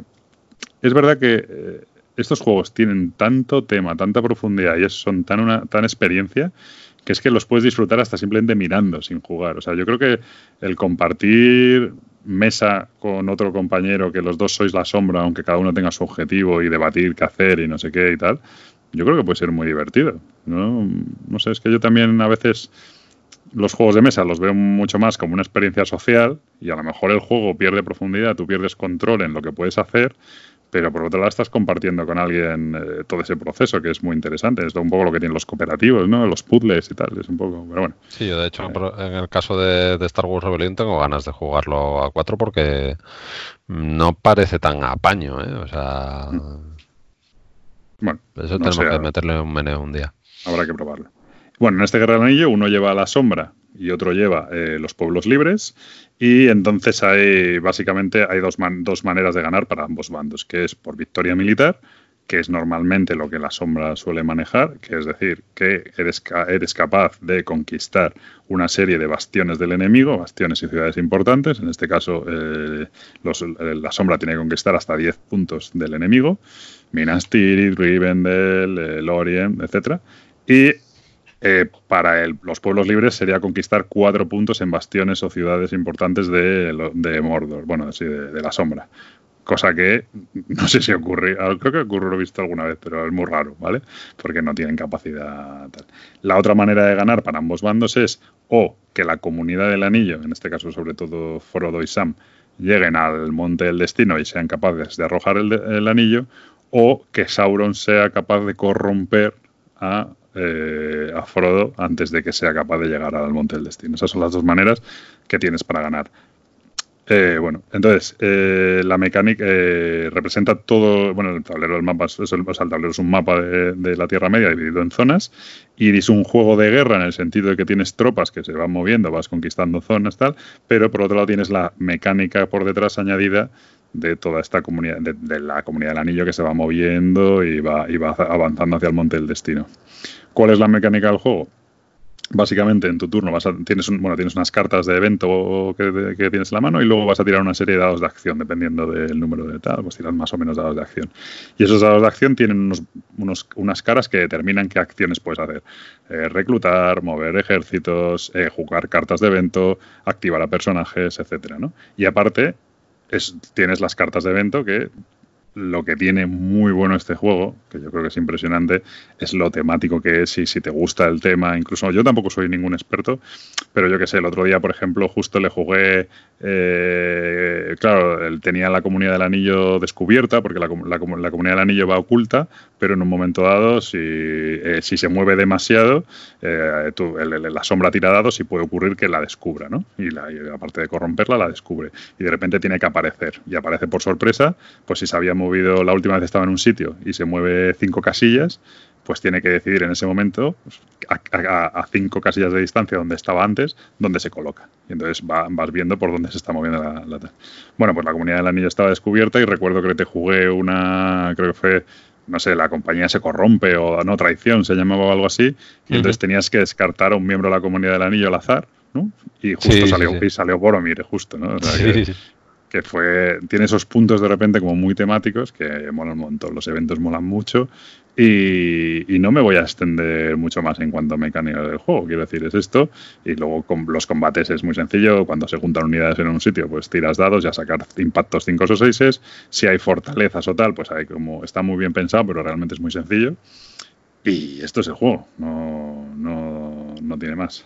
Eh, primero, este juego tiene el peor reglamento ever, yo creo. Son 48 páginas de reglamento que yo hacía la broma, ahora Pritchard se quejará, pero yo hice la broma el otro día de que, bueno, no fue broma tanto, que cogí, hay unas hojas de ayuda que siempre recomendamos aquí, que son las de Orden de los Gamers, y cogí las hojas de ayuda de, este hombre que las hace y, y el juego lo explica el juego entero en tres hojas como dice Pritchard, yo le leí las tres, leí literalmente le, leí las tres hojas de ayuda, porque yo tampoco lo piloto, pero con esas, pero con eso tiramos todo el juego. Realmente el manual creo que lo abrí una vez. Luego realmente luego hubo que hacer pocas consultas, sí. O sea, de 48 a 3 páginas. Vale que son tres páginas que es pura información, ¿no? Hay Creo que el manual de este juego también tiene extractos del libro. No tanto, no, no, es extractos del libro como tal, pero sí, llegas y te dice eh, eh, la comunidad del anillo. Y entonces te empieza, los hobbits son criaturas mm, con mucha voluntad y Frodo tiene que emprender el camino de su vida para, claro, eso no son unas reglas. sí, o sea, lo que, lo que a día de hoy sería una introducción claro, de un párrafo al principio del juego, aquí te lo está metiendo prácticamente en todas las secciones de... Claro, o sea, yo creo que tranquilamente, o sea, quiero decir que el, que se quiera enfrentar a este juego y vea un manual de 48 páginas que, se olvide, ¿no? Que, yo creo que, en realidad, este manual en 20 páginas se resolvía tranquilamente. Y en 8, o sea... Bueno, hombre, 8... te, lo está resumiendo, este tío en, tres caras. Pero, es, pero, tú asististe a mi explicación magistral y por eso me dices ah, que 8 es posible. pero... Lectura barra explicación magistral. pero pero sí es verdad que, es, que es un handicap. Yo ya antes incluso de, comprar el juego y tal había visto eh, vídeos, había leído reseñas y demás y en todas partes eh, en todas partes te lo comentan, ¿no? Es muy significativo que me parece que, que como las 12 primeras páginas son solo de componentes, o sea, de y no tiene tanto componente el, juego, ¿no? Y, bueno, sí, sí, sí, es un es un handicap que, que es importante. o sea, este es el, típico juego que si conoces a alguien que, te lo explique o te lo lea, eh, perfecto. el otro handicap que tiene es un poco el diseño también, el diseño gráfico de algunas cosas. Eso era, para mí es, eh, lo tengo en los puntos negativos, pero dale, dale. No, eso que, que, que pues, la, el, pues las fichitas de que representan cada tipo de pueblo, ¿no? Pues realmente te pone un escudo allí que o estás muy puesto o no sabes si este es Mordor o este no sé quién o tal. Eh, las cartas eh, son unos muros de texto importantes y los iconos vienen colocados un poco de aquella manera, tal. Bueno, no es que no es que sea demencial, no es que sea un desastre, pero se le nota ahí un poquito el peso de los años. Hoy en día este juego yo creo que lo harían un poquito más, más fino. Sí, seguro. A ver, estás hablando de, un juego que esta edición, este, no, mm, sin, sin, conocer la anterior, eh, pero vamos, estamos hablando a nivel de diseño de producción, de diseño gráfico, muy, muy, muy mejorable. O sea, todo, porque estamos hablando de, de un juego que ocupa en mesa un montón, que tiene un tablero gigantesco, eh, de hecho, es, es, que hay muchas veces que sale la va a salir la comparación con Rebellion, pero en, mm. en, caso de la producción pasa lo mismo. Son dos tableros, ¿vale? O sea, son dos tableros que vas a unir en vez de ser, porque si no, si fuese un solo tablero sería gigante, o sea, a la hora de plegarlo y demás sería súper engorroso. Eh, pero luego tiene zonas súper desperdiciadas. Eh, te encuentras con que tiene casillas, regiones en las que en el momento en que vas metiendo unidades que si no recuerdo mal, que eso no sé si es uno de los detalles que a lo mejor no sé si hicimos bien, eh, que tienes creo que es un máximo de 10 unidades que puedes meter en, una misma región. Yo creo que nunca llegamos a... Creo que yo llevo la cuenta. Tú no tienes 10 unidades ni de coña. y yo creo que yo llevo la, cuenta. En los pueblos libres no, pero bueno. Pero luego eh, dices, o sea, con la cantidad de espacio que hay, por ejemplo, de mar, o sea, ¿no? Es el típico mapa. Sí es verdad que, lo que parece que tanto a nivel de ilustraciones como de diseño gráfico y demás han querido, pues, pues los libros clásicos de, ilustraciones del Señor de los Anillos y demás. O sea, no son, no es un grafismo ni unas ilustraciones modernas. Y tienes como un cuarto del tablero que, que es mar, que no es, es un fondo azul, que no mm. se utiliza y, podrían haber hecho eh, lo que es la zona de juego más grande, porque luego además hay unas casillas que es en plan, bueno, pues si estás en este bastión y tal, pues hemos hecho unas casillas así en un, en un lateral para que, vale, pones una fichita en la región, un marcador, que es el 1, vale, pues el, el combate que se está desarrollando en esta parte del mapa en el 1, para que sea más cómodo, es en, en esta casilla cuadrada, para que sepas las unidades que tienes ahí. Y también se queda corto pero sobre todo a nivel eh, las fichitas, los dos grandes defectos que tiene son las, las fichas de, cada uno de los pueblos, que hay un track de, de, política que lo llaman, que es para saber si, si puedes guerrear, si ha entrado en guerra según qué, qué, qué pueblo, qué nación. y son pues lo mismo, es una simbología, eh, pues el escudo de Rohan, ¿no? Pues los, el caballito con tal. Lo primero, al, estar tú lejos, no, se distinguen bien, porque ya os digo que es, que es un, tocho de tablero y demás. Eso con un marquito que le hubiesen puesto a cada uno de un color, lo hubiesen arreglado. Que me lleva al otro fallo grandísimo que son las miniaturas. No es un juego que, que, la miniatura sea su fuerte, no estamos hablando de, un Ameritrash, de un Culminior Not o de tal, pero el, fundamental fallo que tienen es todas las miniaturas de, los pueblos libres son azules, todas las de la sombra son, son rojas, pero tú necesitas saber eh, si, si, son los jinetes de Rohan, si son elfos, si son tal, y apenas se distinguen. Entonces, una cosa que tienes que hacer sí o sí, es como lo tienes tú, es pintadas las peanas en su color correspondiente, ¿no? Que después también están elegidos, que dices tú, joder, no hay colores eh, en la paleta. Verde clarito y verde oscuro. Un verde clarito, un verde oscuro, un azul clarito, un azul oscuro, un naranja y un rojo que se parecen un montón. O sea, para mí es un juego que es una segunda edición y Piedra Grito es una tercera. Sí, sí, sí. ¿Vale? Bueno, esto una vez, lo hemos puesto, una vez lo hemos puesto a parir, juegazo, ¿no? Sí, sí, sí, sí, sí. O sea, quitando todo esto, eh, decir que se disfruta un montón, sobre todo.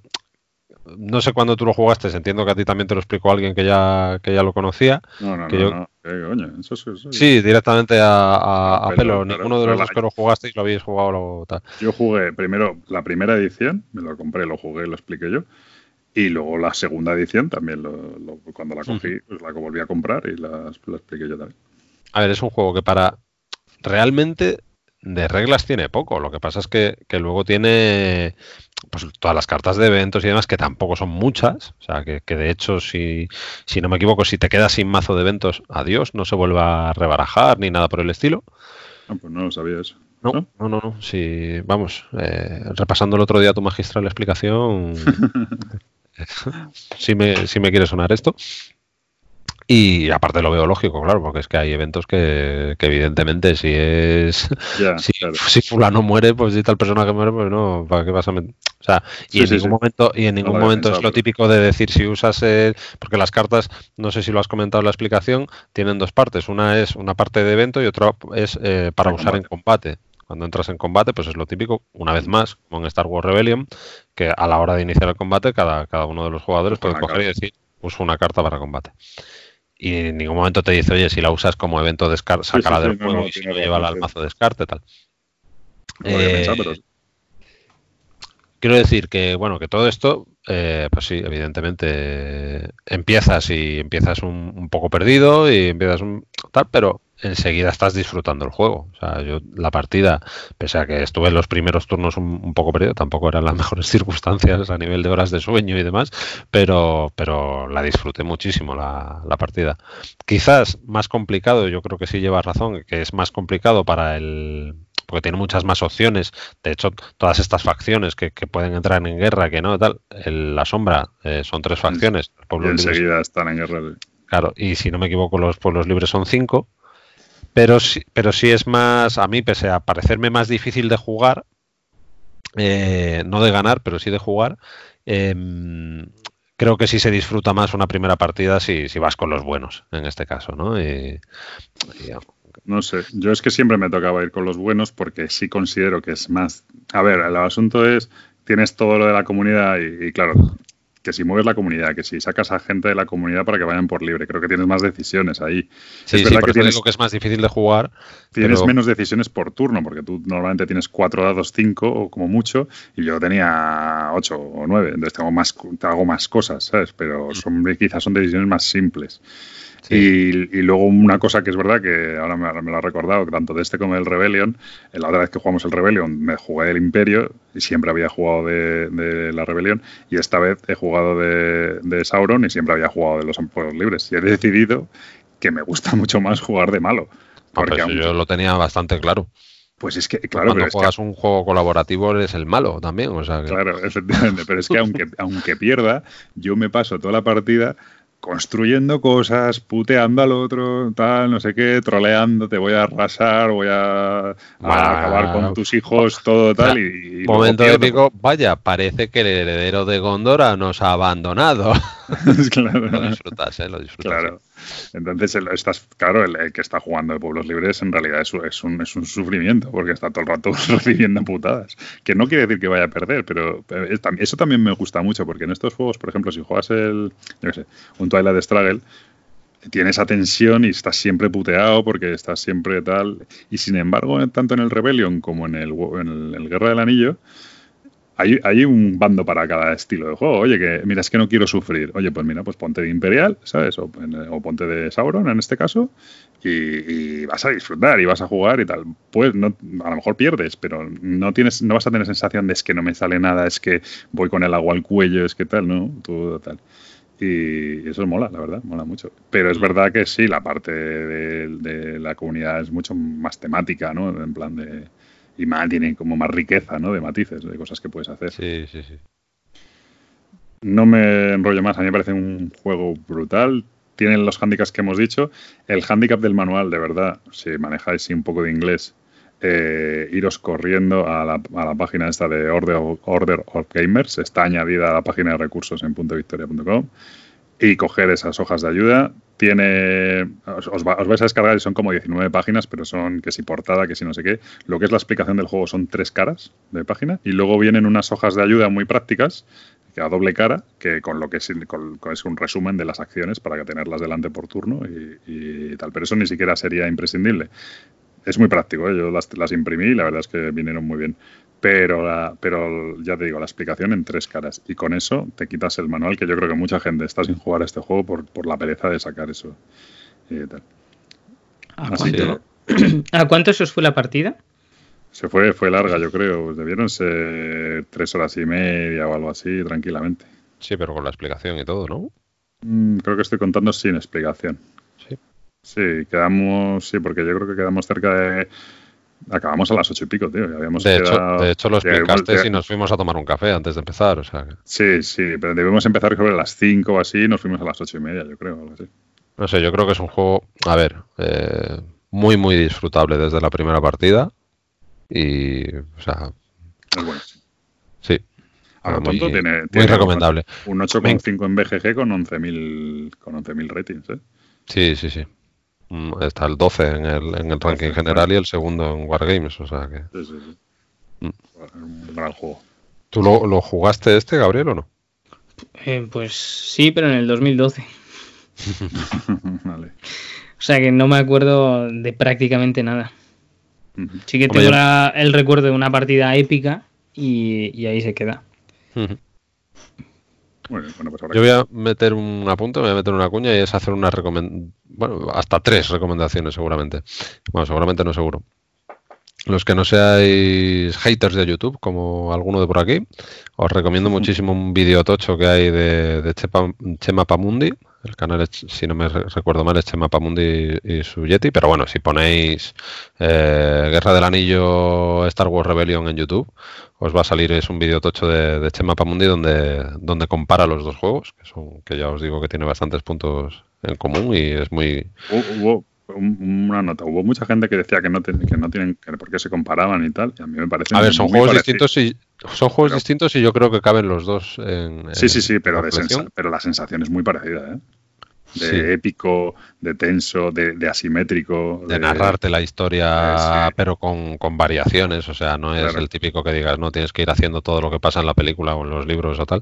Eh, no, pero bueno, muy, muy recomendable. Va además comparando punto por punto, que si el manual, que si los componentes, que si, bueno, en fin, muy recomendable. Después, hace no mucho, otra recomendación, eh, esa en concreto es para Guerra del Anillo, no sé si vosotros lo habéis escuchado, el podcast de, Jugando con los Abuelos, que hicieron un, especial eh, sobre Guerra del Anillo y, vamos, si, no, sé si hay algo que no, que no cuenten de, del juego. Y luego a nivel introductorio, sobre todo por lo que comentamos del, del tema del manual, eh, yo mm, aunque sabía que tú me lo ibas a explicar a las mil maravillas, me vi los vídeos que hacía en su día Masivi de mi juego del mes que te explica el juego pues en, unos cuantos vídeos, pero son vídeos cortos que puedes ir viendo uno tras de otro, a lo mejor de 8 minutos cada uno o tal, y, también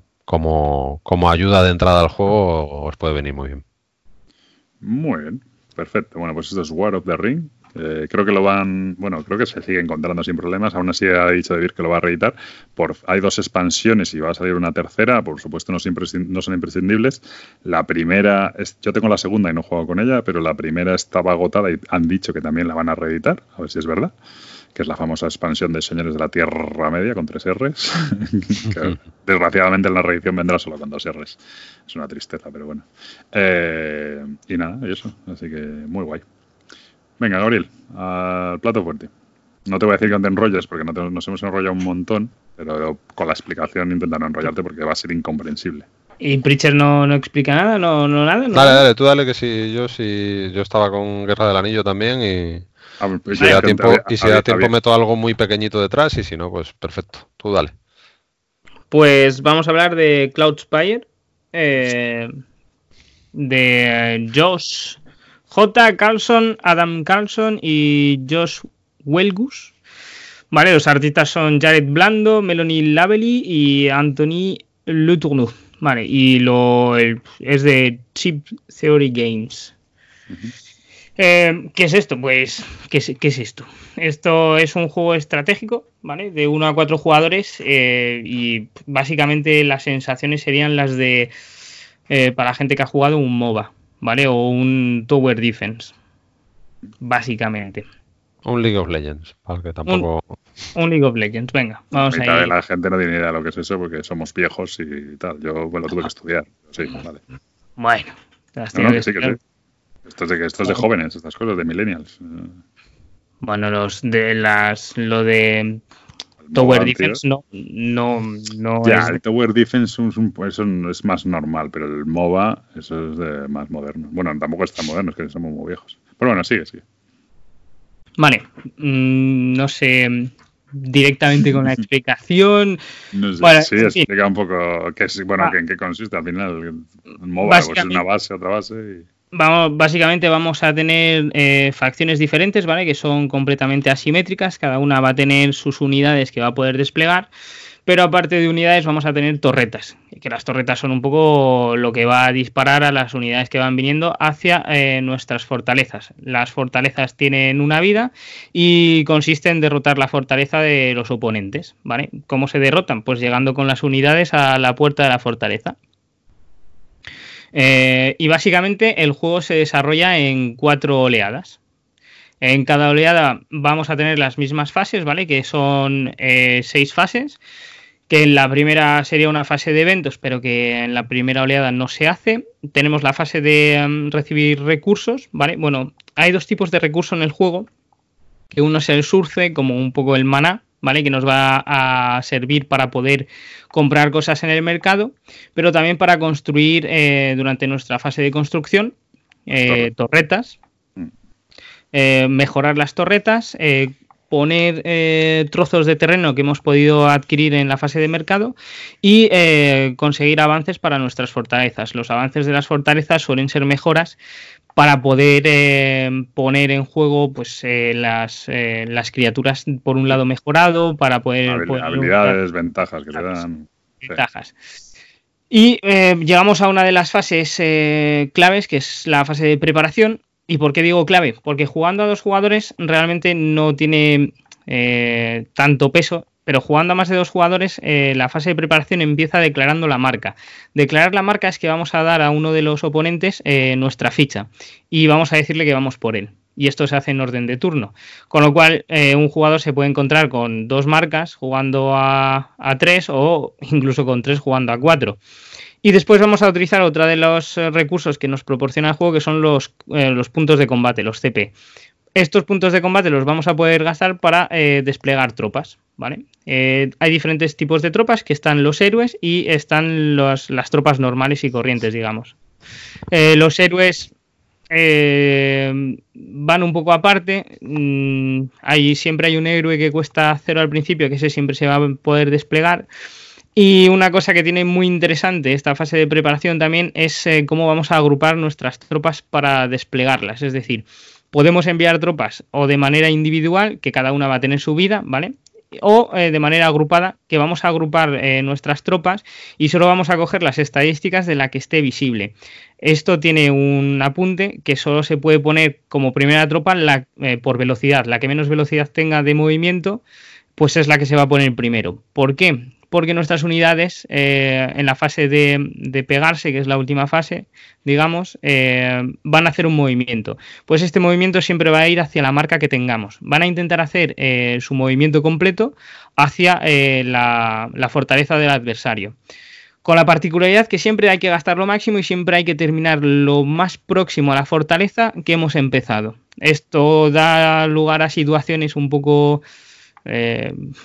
puntiagudas sobre cómo deben de mover los, las unidades o no, porque... El caso es que el, movimiento básicamente es, en esencia, es prácticamente automático. El, el, movimiento de los héroes no, porque se lo decides tú, pero lo que es el movimiento de los minions que le llama, ese es más o menos automático. Sí que hay algún momento en el que puedes decidir, y lo que tienes que jugar es con el metajuego, es decir, de cuál pongo delante que va a estar bloqueando a las que vienen por detrás y va a impedir que mueva, etcétera. Ahí es donde está mucha gracia del juego, claro, eso cuesta verlo, ¿no? Sí, la planificación, ¿no? La planificación esa que haces de decir, bueno, es que quiero que se pegue, por ejemplo, estás jugando a tres jugadores, quiero que se peguen los otros dos jugadores en el centro del mapa antes de que lleguen mis minions allí, por ejemplo, es una de las cosas que puedes hacer, ¿no? Entonces pongo al lento delante y está bloqueando el paso a todos los demás, porque los caminos son suelen ser de una sola línea realmente, ¿no? Entonces es un poco la bueno, aquí ya entra en juego cada facción, porque por ejemplo la facción de, los pájaros pueden desplazarse por cualquier tipo de terreno porque ellos vuelan. Entonces eh, sí que es verdad que tienes que tener mucha planificación con respecto a qué facción estás jugando.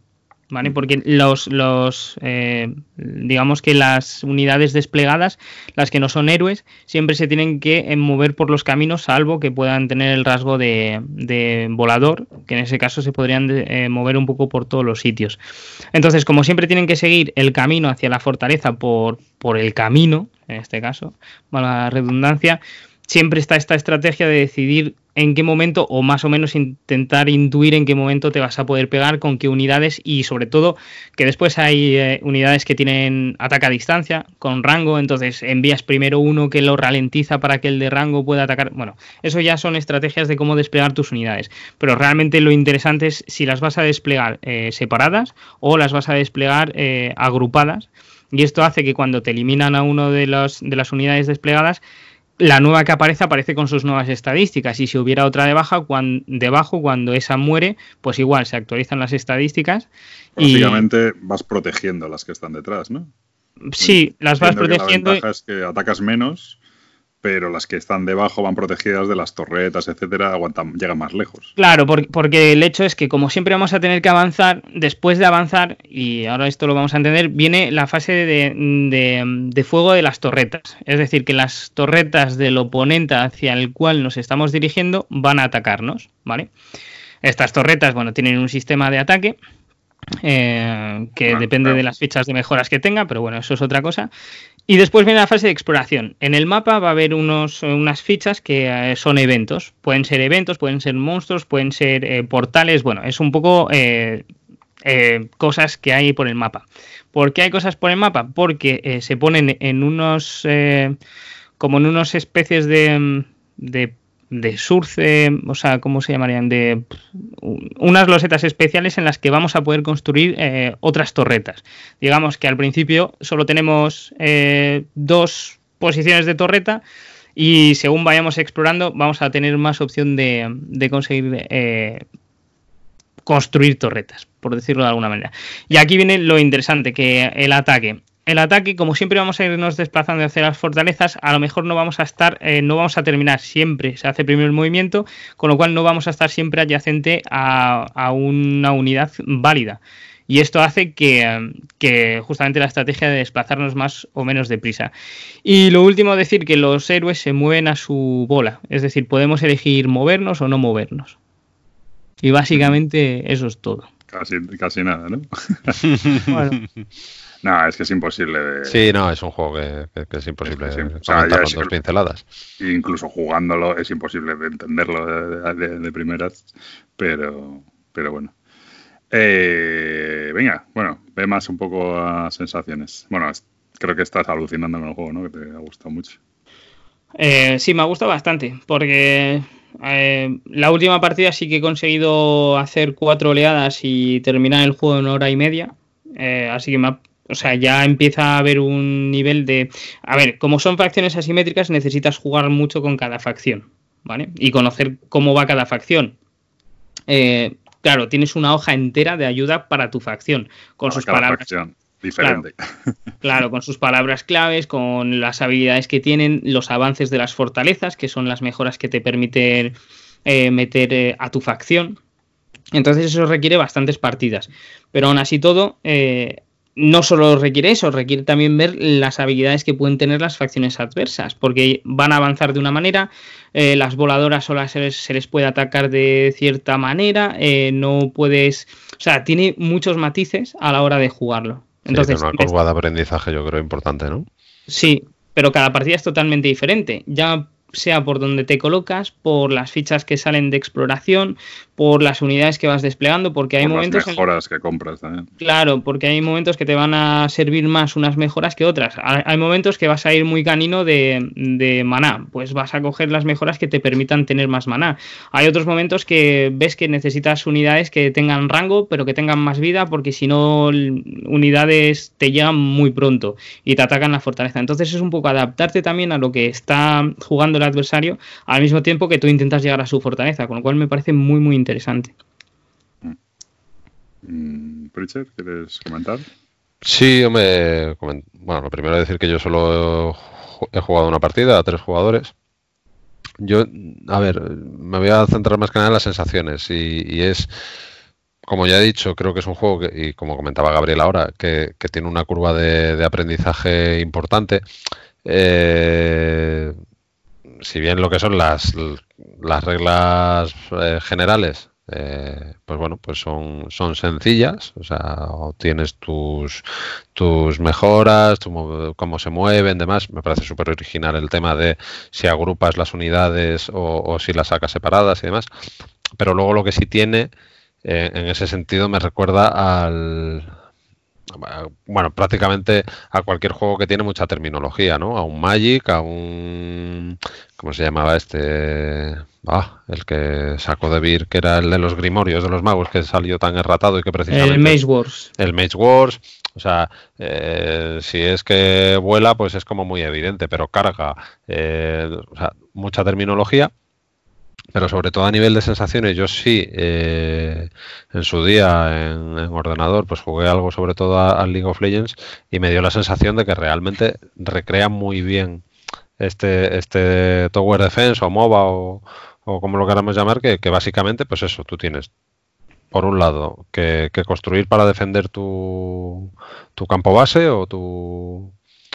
O tu eso es, y, luego atacar al del otro, ¿no? Entonces, son como dos cosas muy diferenciadas, pero que tienes que, cubrir las, dos. Me pareció que, está, que está muy logrado en ese sentido. Eh, mención aparte, por supuesto, para el tema de, la producción de esta gente de Chip Theory Games, que, bueno, pues eh, tableros modulares de neopreno, fichas de póker, las cartas son de plástico, etcétera. Entonces, sí. Y es precioso, Y preciosísimo. Si, si lo lo recomendaría cogiéndolo con pinzas porque estamos hablando de un juego que, si no me equivoco, anda rondando los 130 euros. Sí, 120. Que se les compra a ellos directamente a través de su página web y que ahora ya mandan directamente a, Europa, porque es empresa americana, que hasta hace poco había problemas. Pero sí recomendaría que si te gusta, o sea, si eres jugador de juegos de mesa y, en algún momento te han gustado este, este tipo de, juegos, eh, meterle, meterle un tiento. Eh, pero que es un juego que vas a disfrutar, como dice Gabriel, pues eso, con muchas partidas y que aunque vosotros eh, lo habéis comentado, a mí sí me dio la sensación de que, de que como más lo disfrutaría este juego es a dos. Pues voy yo. Yo no lo he jugado a dos, solo lo he jugado a tres, curiosa. No, ah, sí lo he jugado a dos, lo juego con Gabriel a dos, es verdad. Eh, no cambia, por lo menos en mi sensación, haberlo jugado más, mi sensación no cambia tanto de jugar a 3 que jugar a 2. Bueno, sí puede ser que a 3 sí que puedes intentar mm, eh, trampear un poquito con esto que digo del movimiento, para intentar ir más lento, para intentar tal, para, para pero bueno, eso también le da mucha riqueza para que se encuentren antes los otros y cuando llegues tú ya esté todo el pescado vendido y tal. Que eso también tiene una contrapartida. Si se matan entre ellos y tú cuando llegas queda, te queda poco que matar, vas a robar muy poco maná, porque al final matar unidades de los rivales te da beneficios. Bueno, no sé, yo me ha parecido, o sea, como juego de enfrentamiento así de batallas, así diferente a simplemente un, un, tipo RIS, por así decirlo, me ha parecido muy, muy, muy interesante. Me ha parecido la riqueza que tiene cada facción, cómo se mueve, el, pues eso siempre lo que hablamos un poco del metajuego, de cómo, cómo actúa, qué, qué habilidades tiene, desentrañar me, está pasando con ambos juegos de Chip Theory Games, con este y con el Too Many Bones, eh, algo que es muy raro que a mí me pase. Yo siempre soy, cuando juego a juegos, de quiero probar una facción nueva, quiero probar una facción nueva y ahora con los, pues el Wildlands, ahora quiero con este, ahora quiero el Root. Oye, pues quiero cambiar y ahora quiero probar el otro tal. Y en este ha sido las tres partidas que he jugado, he jugado con la misma facción siempre, intentando eh, entenderla más, optimizar más, aprovechar, porque realmente tiene una curva tan complicada que es que cuando juegas la primera partida te das cuenta de todo lo que has hecho mal. Entonces dices, venga, voy a jugar otra vez y ahora ya sé que me tengo que comprar estabilidad para hacer esto. Y ahora a mí me, en ese sentido me, ha gustado muchísimo. Pero yo creo que lo vas a disfrutar también muchísimo cuando controles también las, las, demás facciones y sepas la contrapartida que tienes delante y espérate porque si se me está colocando aquí seguramente me haga esto, ha cogido estabilidad o estas unidades que hacen esto, ya... Ah. Claro, eso me pasó en una partida con Gabriel que de repente, yo creo que era la que juega contigo, que de repente apareció un tío que, si no me equivoco, quitaba uno de fuerza al impacto que le daban o algo así, no sé qué era. Sí. Y, entonces no tenía nada que pudiera matarle, ¿sabes? Entonces era en plan, no es que no haga lo que haga este tío. Claro, ya cuando, ya cuando sabes que eso existe y sabes que lo va a sacar, pues ya pues te preparas para eso, pero si no, claro. A mí me parece muy chulo. Sí que es verdad que la última partida que jugamos pero creo que fue determinado por un evento que produjo que hubiera muchísimo dinero, porque hubo un evento que produjo que cada vez que matabas a alguien te daban el doble de, el De, Y eso produjo que construyéramos torretas como salvajes. Y entonces aquello era una carnicería, era imposible llegar a las, a las a las, a, las de los, rivales, ¿no? Y eso pasó que al final era, prácticamente imposible ya. Y eso sí que me pareció un poco raro, pero luego analizándolo me di cuenta que había sido por este evento que produjo el doble de dinero, entonces fue salvaje, ¿no? Lo que pudimos construir. Yo me ha parecido, o sea, sobre todo de juegos, Luego tiene, que no lo sabemos, algún día lo jugará Gabriel y tal, un modo cooperativo y un modo solitario que la gente está encantada. Parece ser que es más tipo puzzle, de resolver en X turnos y conseguir sobrevivir a unos ataques y tal. De entrada a mí me llama mucho menos, precisamente por eso, porque es tipo puzzle. A mí este juego, como juego de enfrentamiento, me ha parecido muy divertido. Lo he jugado a dos y me ha gustado, lo he jugado a tres y me ha gustado muchísimo. Duración, dependiendo con quién el otro día, si no me equivoco, jugamos tres waves en dos horas y poco. Sí. O sea que cuatro waves puedes poner dos horas y media tranquilamente. Que te engancha alguien que con AP tal. Luego realmente cuando lo piensas, el turno se resuelve muchas veces de manera bastante automática lo que es el movimiento de los minions y los ataques y tal, porque tienes que atacar a lo que tienes que atacar y, prácticamente no hay ni tiradas de dados ni tal. Eh, no hay lo que donde tiene muchas decisiones, decisiones en lo que compras y en cómo lo colocas y en cómo lo, sacas al tablero. Pero una vez eso empieza, luego ya solo tienes prácticamente que decidir los héroes. El resto va en automático, ¿no? Y bueno, mm, pero sí que con todas las habilidades que hay, el árbol de habilidades, todo eso, la gente se puede atascar mucho pero yo, mm, vamos, jugándolo a tres, ya te digo, tres personas, en dos horas y cuarto habíamos echado tres waves, así que esa es otra cosa, puedes jugar, no hace falta jugar las cuatro waves. Es verdad que como le pasa al Colony, se le pasa a estos juegos que puedes jugar a menos, eh, cuanto más lo, largo lo haces, más rico es porque más variedad de unidades salen, más, más capacidad de, de, invocación tienes, etcétera. Pero la partida, por ejemplo, a tres waves me pareció perfectamente completa, sin ningún problema, ¿sabes?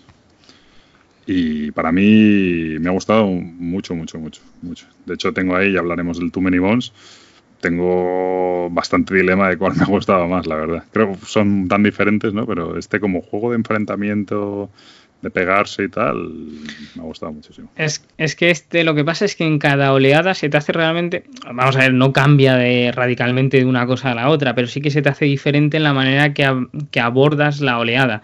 Porque primero, la selección de a quién vas a atacar, eh, qué fortaleza es la que más posibilidades tienes de, de bajar, ¿vale? De, de reducir eh, la vida.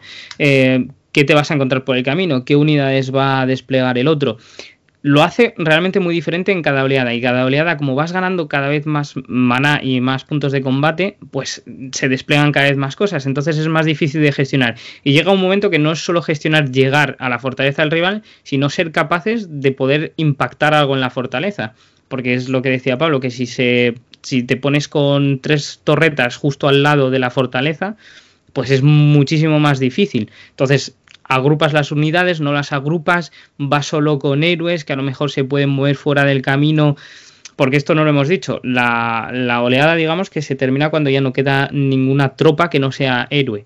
Pero claro, el hecho de desplegar los héroes, los héroes hay alguno que se puede mover por cualquier sitio, entonces puedes ir con el héroe intentando mantener eh, tropas y sacando solo torretas es otra manera de verlo y llegar solo con tu héroe. ¿Qué pasa? Que los héroes mueren y no vuelven, salvo una facción que los resucita. Pero bueno, eh, tiene bastante decisión a la hora de qué voy a hacer en, esta oleada y cómo me lo planteo y cuál va a ser mi decisión estratégica. Tema precio, pues evidentemente es un juego que es caro eh, comparado con lo que se. Claro, ahora hoy en día esto es como todo. Antes, antes comparábamos con las entradas de cine, ahora comparamos con los, con los Eurogames de 100 euros. Eh, claro, ahora que cualquier juego vale 90, 80, 100 euros, pues realmente cuando esta gente la empezó a lanzar estos juegos a 120 euros eran carísimos, porque no existían estos juegos. Ahora ya 120 euros no es que sea poco, pero ya es un rango que ya, por lo que sea, ya no nos parece demencial. Y luego cuando ves la producción, comparado con otros juegos que se venden a precios descomunales. Por ejemplo, o los juegos de Fantasy Flight a 100 euros, comparado con este, me parece que no, hay color. Sí, claro. Sí, es que... Resulta obsceno, vamos. Claro. Entonces, aparte es muy, a mí me resulta muy, mm, por ejemplo, mira, eso sí que comparado con el Too Many Bones me parece muy, muy, muy bonito en mesa. Cuando lo ves desplegado las fotos en plan con todos los, con todas las fichas apiladas y tal, me parece una pasada.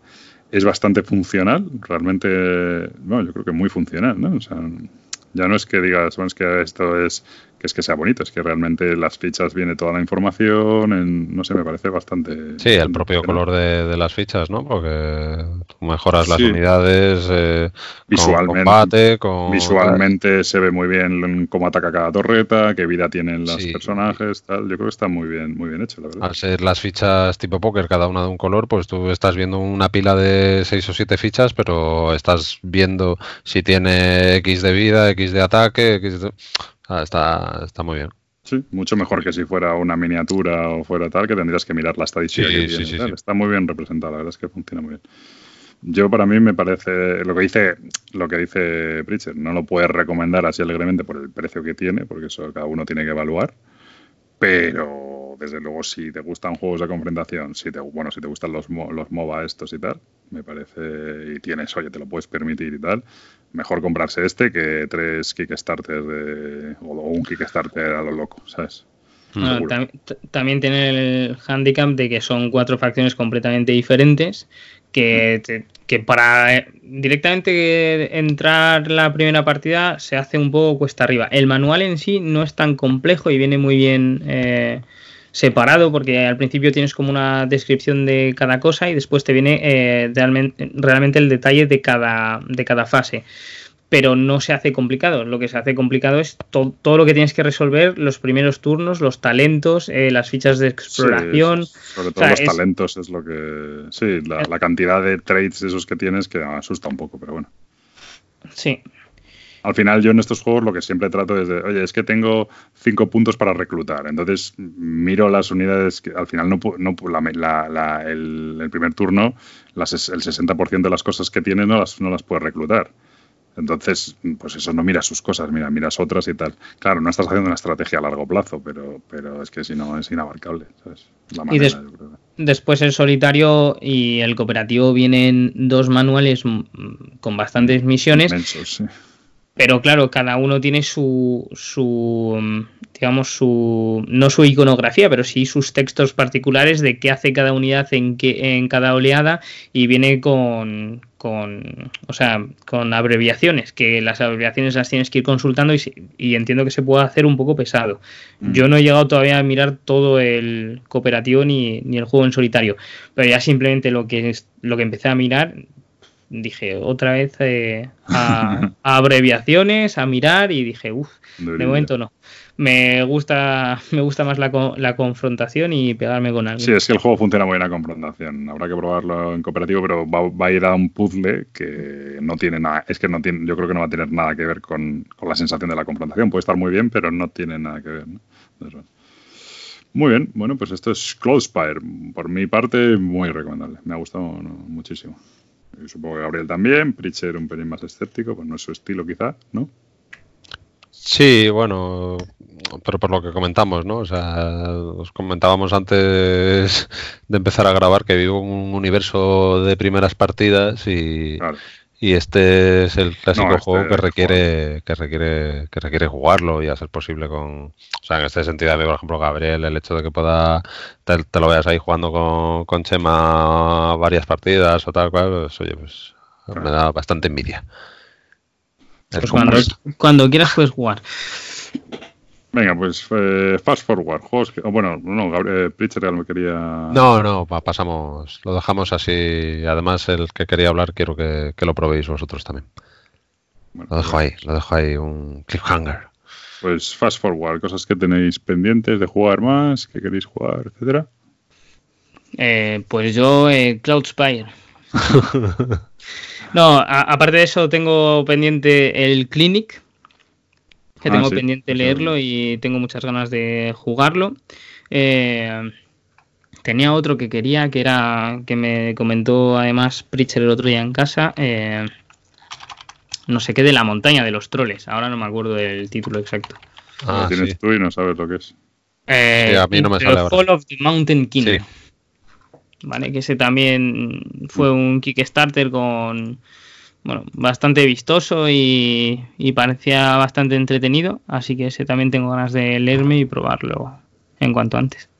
Muy bien. ¿Pritchard? Pues mira, yo mañana mismo tengo sesión larga, ya que no celebro San Valentín, pues voy a, voy a celebrar una sesión larga. Vamos a continuar nuestro camino a Carcosa que creo que, por fin vamos a poderle darle dos o tres partidas seguidas, que, que me apetece también por darle continuidad a la campaña. Y sigo con mi, con mi proyecto de, de quitarme antiludoteca y vamos ahí sacando, sacando jueguitos, estrenando cositas y tengo por ahí. Pues mira, hablábamos de, del Señor de los Anillos y hace el año pasado me hice con El Señor de los Anillos, el de Inicia, que es un colaborativo, que, del que se ha hablado muy, muy, muy poco, pero que luego el otro día eh, leyéndolo, pues es. tiene pinta de ser un juego súper sencillo, pero que, que, lo mismo, ¿no? Recrea un poco toda la, la Odisea, ¿no? La historia es que tiene una pila de años, pero en su momento estaba muy mal. ¿Qué año es eso? 2003. Pues esto fue lo típico que, que, oí hablar a alguien de él, como que era de estos juegos que, que, no le pegaba nada a Inicia y que, a mí me gusta bastante, aunque por supuesto tiene sus altibajos. y, y, está súper. Claro, claro, eso está agotadísimo y demás. Y el año pasado me parece que me lo compré por 10 euros en Wallapop, o sea, no te digo más. Así que nada. Vale, pues yo no tengo mucho, estoy ahí con con el con el Too Many Bones también liado y luego tengo el, el, el Pyramid Arcade este que me compré de las de las del Sí, eso hay que, hay que meterle más meneos a eso, ¿eh? Sí, te dejó loco el Martian Chess, ¿eh? Justo antes cuando estábamos hablando al principio de todo de los de, de cuando te hace clic Sí, sí, sí, sí. Eso, el Martian Chess ese es, es, una bizarrada importante. Bueno, el Pyramid Arcade básicamente es una recopilación de juegos de, de Treehouse que, que, bueno, que son unas pirámides de plástico que, que, bueno, que sirven para hacer como un montón de juegos diferentes y entonces este concreto vienen 22 juegos, en una caja vienen 22 juegos y son juegos abstractos de todo tipo, pues hay tipo RIS, tipo ajedrez, tipo de lógica, de deducción, etcétera y lo tengo ahí, la verdad es que, bueno, querría darle más cañas y de momento en principio no, nada más. Eh, no tengo mucho, estoy como muy light ahora. Cuando quieras a eso, lo sabes. Perfecto. Pues venga, follows y unfollows. Eh, vale, pues voy a dar un follow y se lo voy a dar a una editorial, bueno, sí, es editorial, a Smart Games, eh, que hacen juegos, bueno, pues para niños, básicamente, eh, pero que son muy chulos. O sea, son juegos tipo puzzles para los más pequeños, que son los que tengo mirados. Eh, en plan los tres cerditos y tienes que colocar las casas, eh, bueno, se colocan los cerdos y se coloca el lobo y las casas tienen una cierta colocación geométrica y solo caben de una cierta manera, entonces el niño tiene que ir resolviendo el puzzle. O está el Locos Circus, que es más, más de lo mismo, tiene un libro, eh, tienen que ir colocadas de una manera y las tienen que poner. Me parece una editorial que no conocía y la he descubierto hace poco y me parece muy chulo todo lo que hacen, o sea... Una producción brutal, no son especialmente caros. Muy, muy chula. Muy chulos. Smart Games, son la verdad es que está muy bien. Sí, yo los, lo tenía fichado para, para, mi hijo, pero bueno, yo creo que todos, por lo menos los que yo he visto, tienen como varios niveles de dificultad. Entonces te viene pues con 40 puzzles diferentes, ¿no? Pues mira, que estoy viendo uno que viene, si no me equivoco, con, con 60.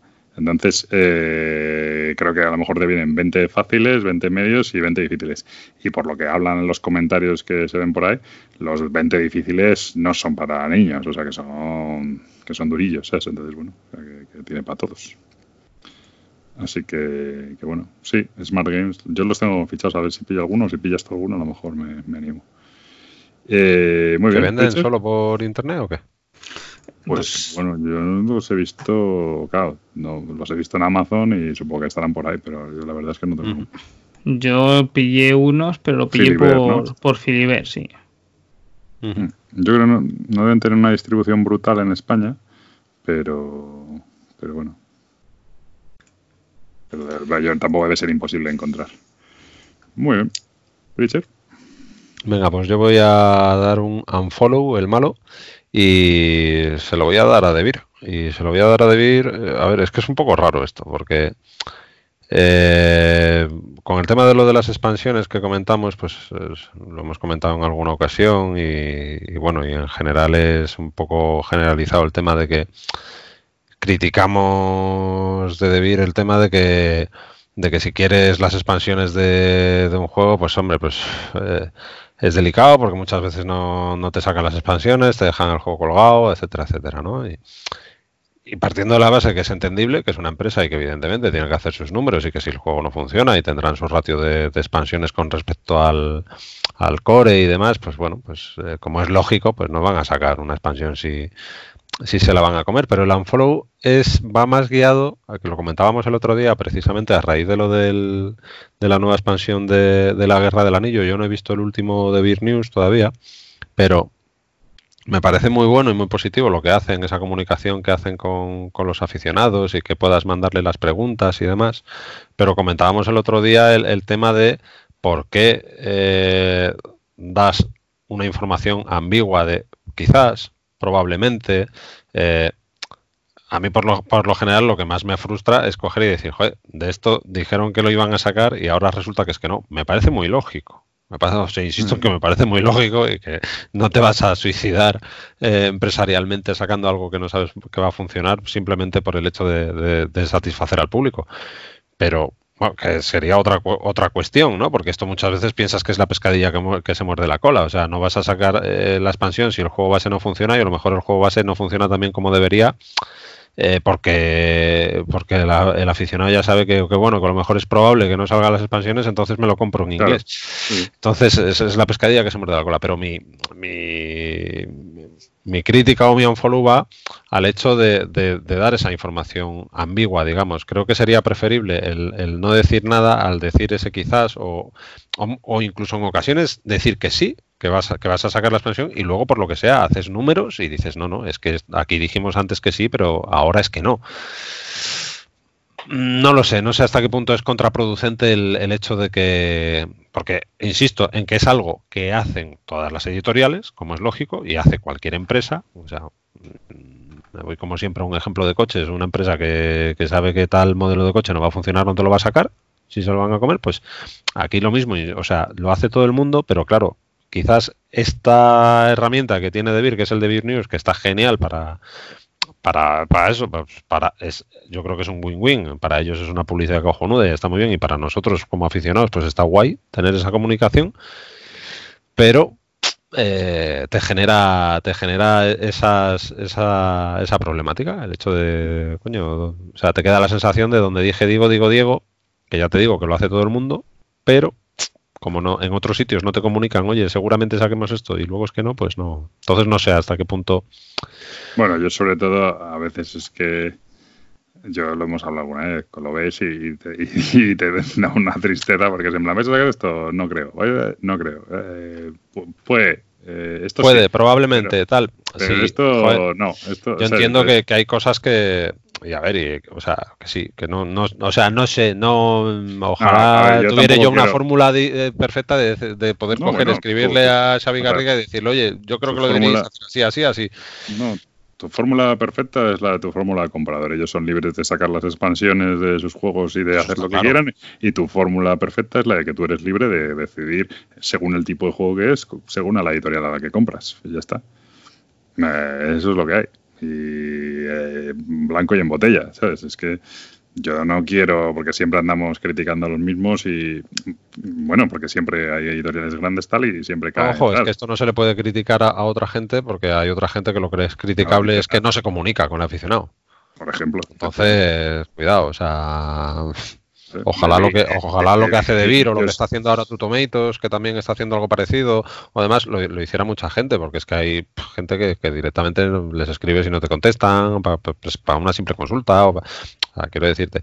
Pero sí es verdad que me parece un poco un arma de doble filo. Bueno, ellos eh, protestan muchas veces de que tienen la fama de lo de las expansiones, pero De Vir, tiene muertos en el armario como sacar la primera, la, primera caja base del, del Marvel Dice Masters y no sacar sobres, tío y decir, bueno, ya sacamos la segunda. Es que eso Son, es que son cosas que, tal. Y entonces es que, pues eso. Entonces, bueno, ellos verán y tienen su mercado y seguirán vendiendo carcasones y catanes y lo que tengan que vender y, les va bien, pues perfecto. Y, yo lo que dices tú, mm, si está claro que si pensaran que les es rentable, la sacarían, pero no lo es. Si es una empresa, no tienen por qué tampoco. Pero bueno, ahí ya. Hombre, yo ahí también muchas veces pienso que, bueno, que, muchas veces el. Y estoy seguro de que lo han hecho ¿eh? en ocasiones y demás, pero muchas veces no un suicidio comercial, pero el hecho de sacar algo que no te, resulte rentable eh, en ventas, te resulta rentable en imagen, ¿no? Sí, sí, sí. Pero bueno, lo valorarán ellos, ellos saben. Exactamente, ¿no? Eso está claro que, ahí están y que creo que que, bueno, que, cuando se mantienen es, porque hacen, hacen su trabajo en condiciones, pero bueno. y, y, también que en el David News eh, no dejan de ser preguntas que hacen eh, la gente que lo escucha o que lo ve. Con lo cual, si te preguntan por qué te están preguntando y tú lo único que haces es leerlo, pues si no lo tienes claro dirás que no. Mm. Bueno, voy yo con un unfollow que, que este me trae, me, me preocupa enormemente. Y es la chapuza esta que se está poniendo de moda del final de partida como en el Tapestry o en el Everdell. El rollo este, el rollo este de, de, no.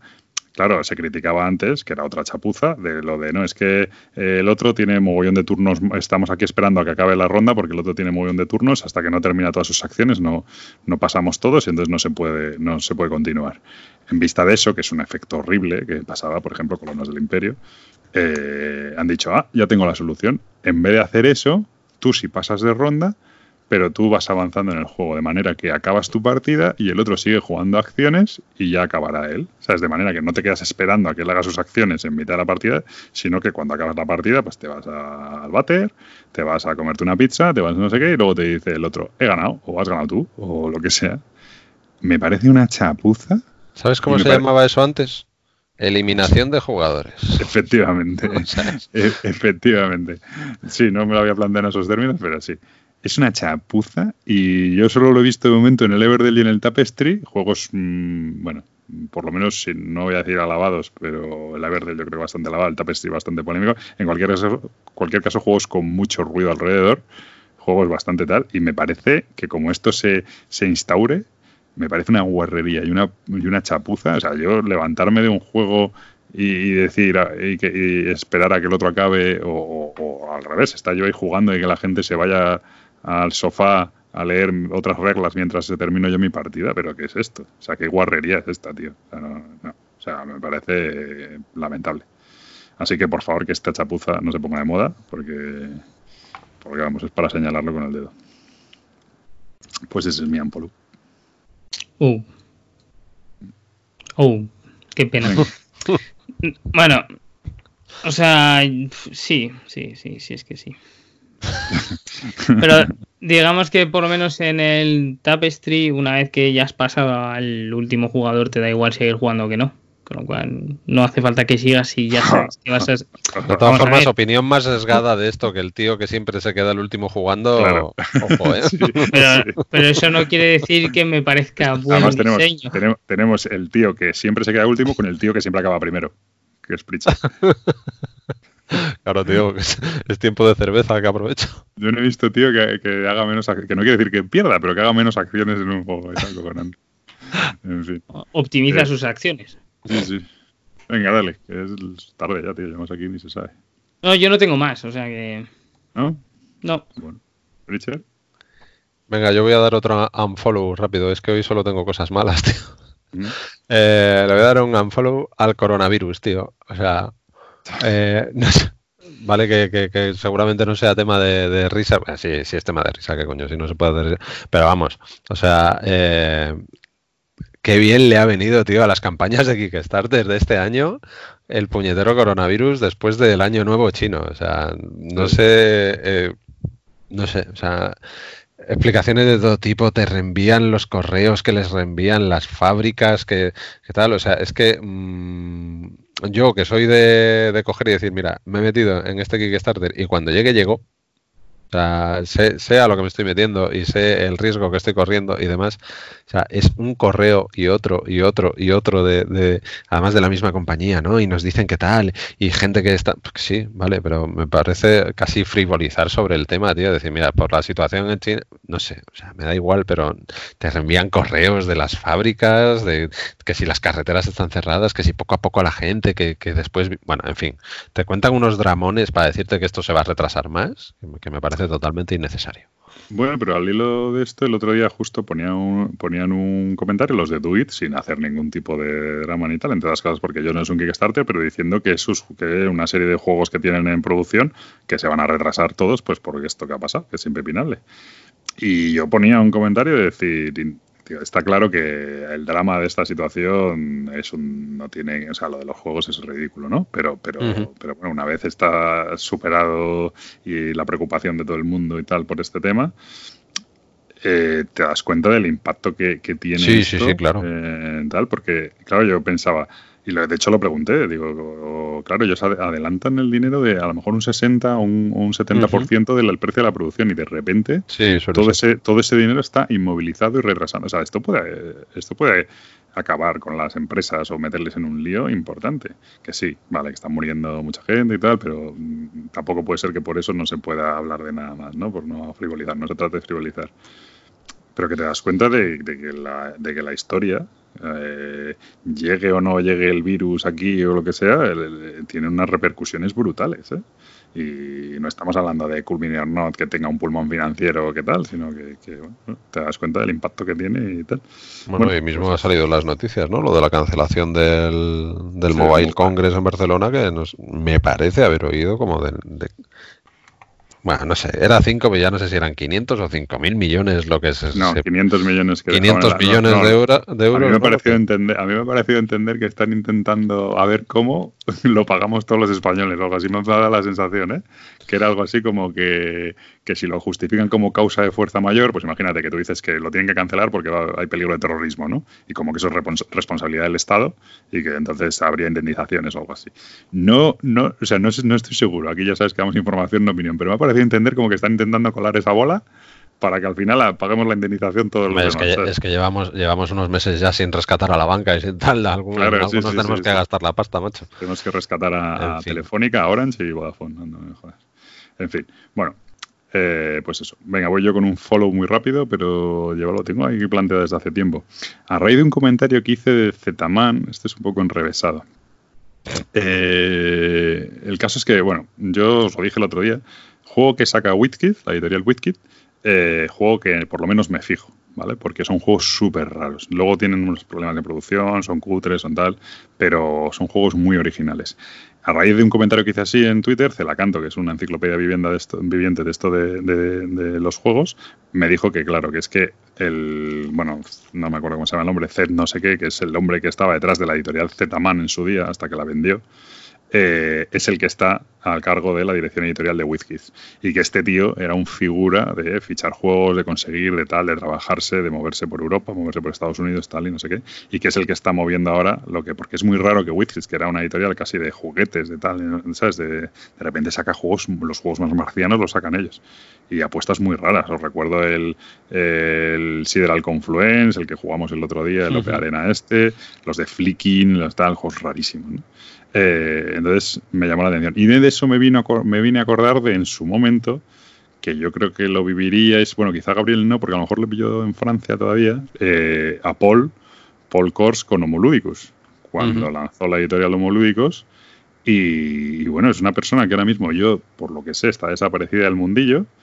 Eh, acabó vendiendo multicos a Debir, creo que tuvo una, hizo un acuerdo de no competencia durante X tiempo, pero creo que ese acuerdo ya expiraba hace dos o tres años y tal. Y, en principio no sé dónde andará, pero, esta, pero este hombre, yo no lo conozco personalmente, ni, tengo, ni, de hecho diría ni me caía especialmente bien del trato de lo que había visto.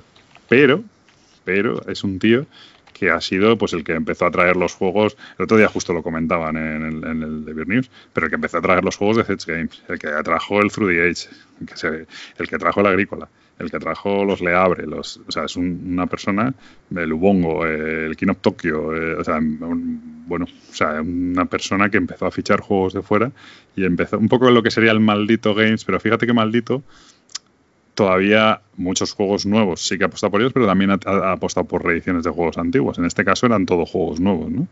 Eh, la edición de la Agrícola fue todo un hito, me acuerdo, 2007 creo que era. Eh, bueno, pues es una persona que ahora mismo no sé dónde está, pero hay que agradecerle mucho. Mucha gente probablemente no sepa ni de quién hablo, pero hay que agradecerle mucho a esta persona por, por, lo que hizo por los juegos aquí. ¿Y Supongo que tarde y cuando lo hizo. Supongo que tarde o temprano hubiera acabado llegando igual la cosa, ¿no? Porque esto era, era.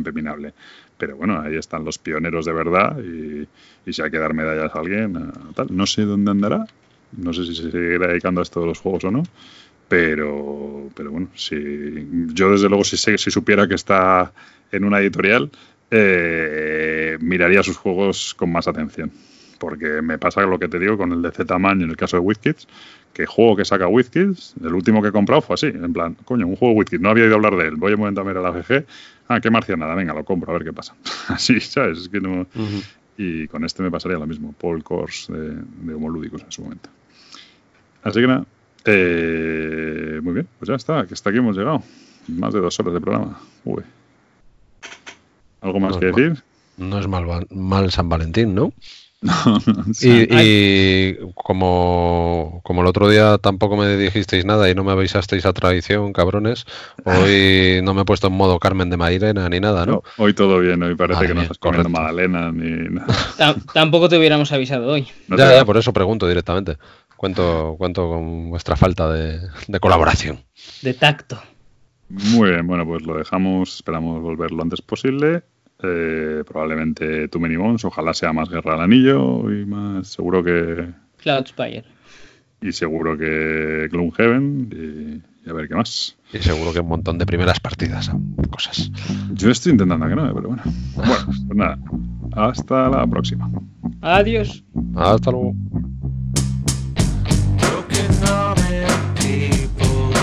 try.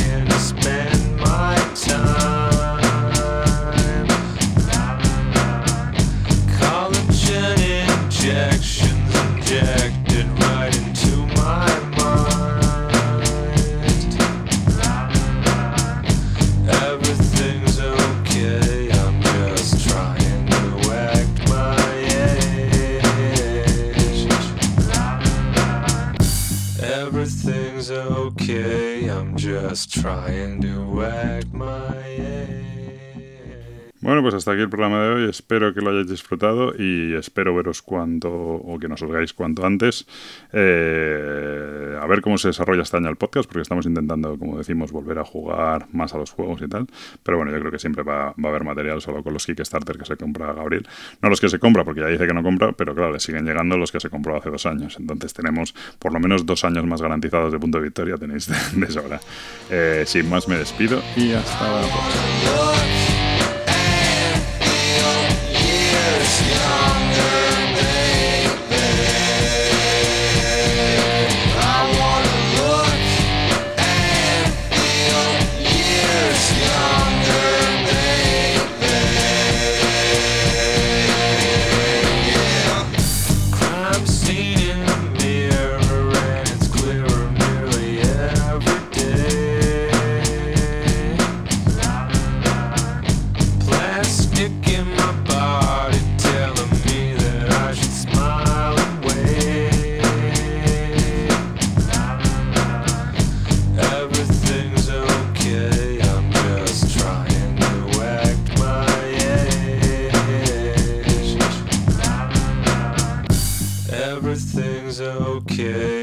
Just trying to act my.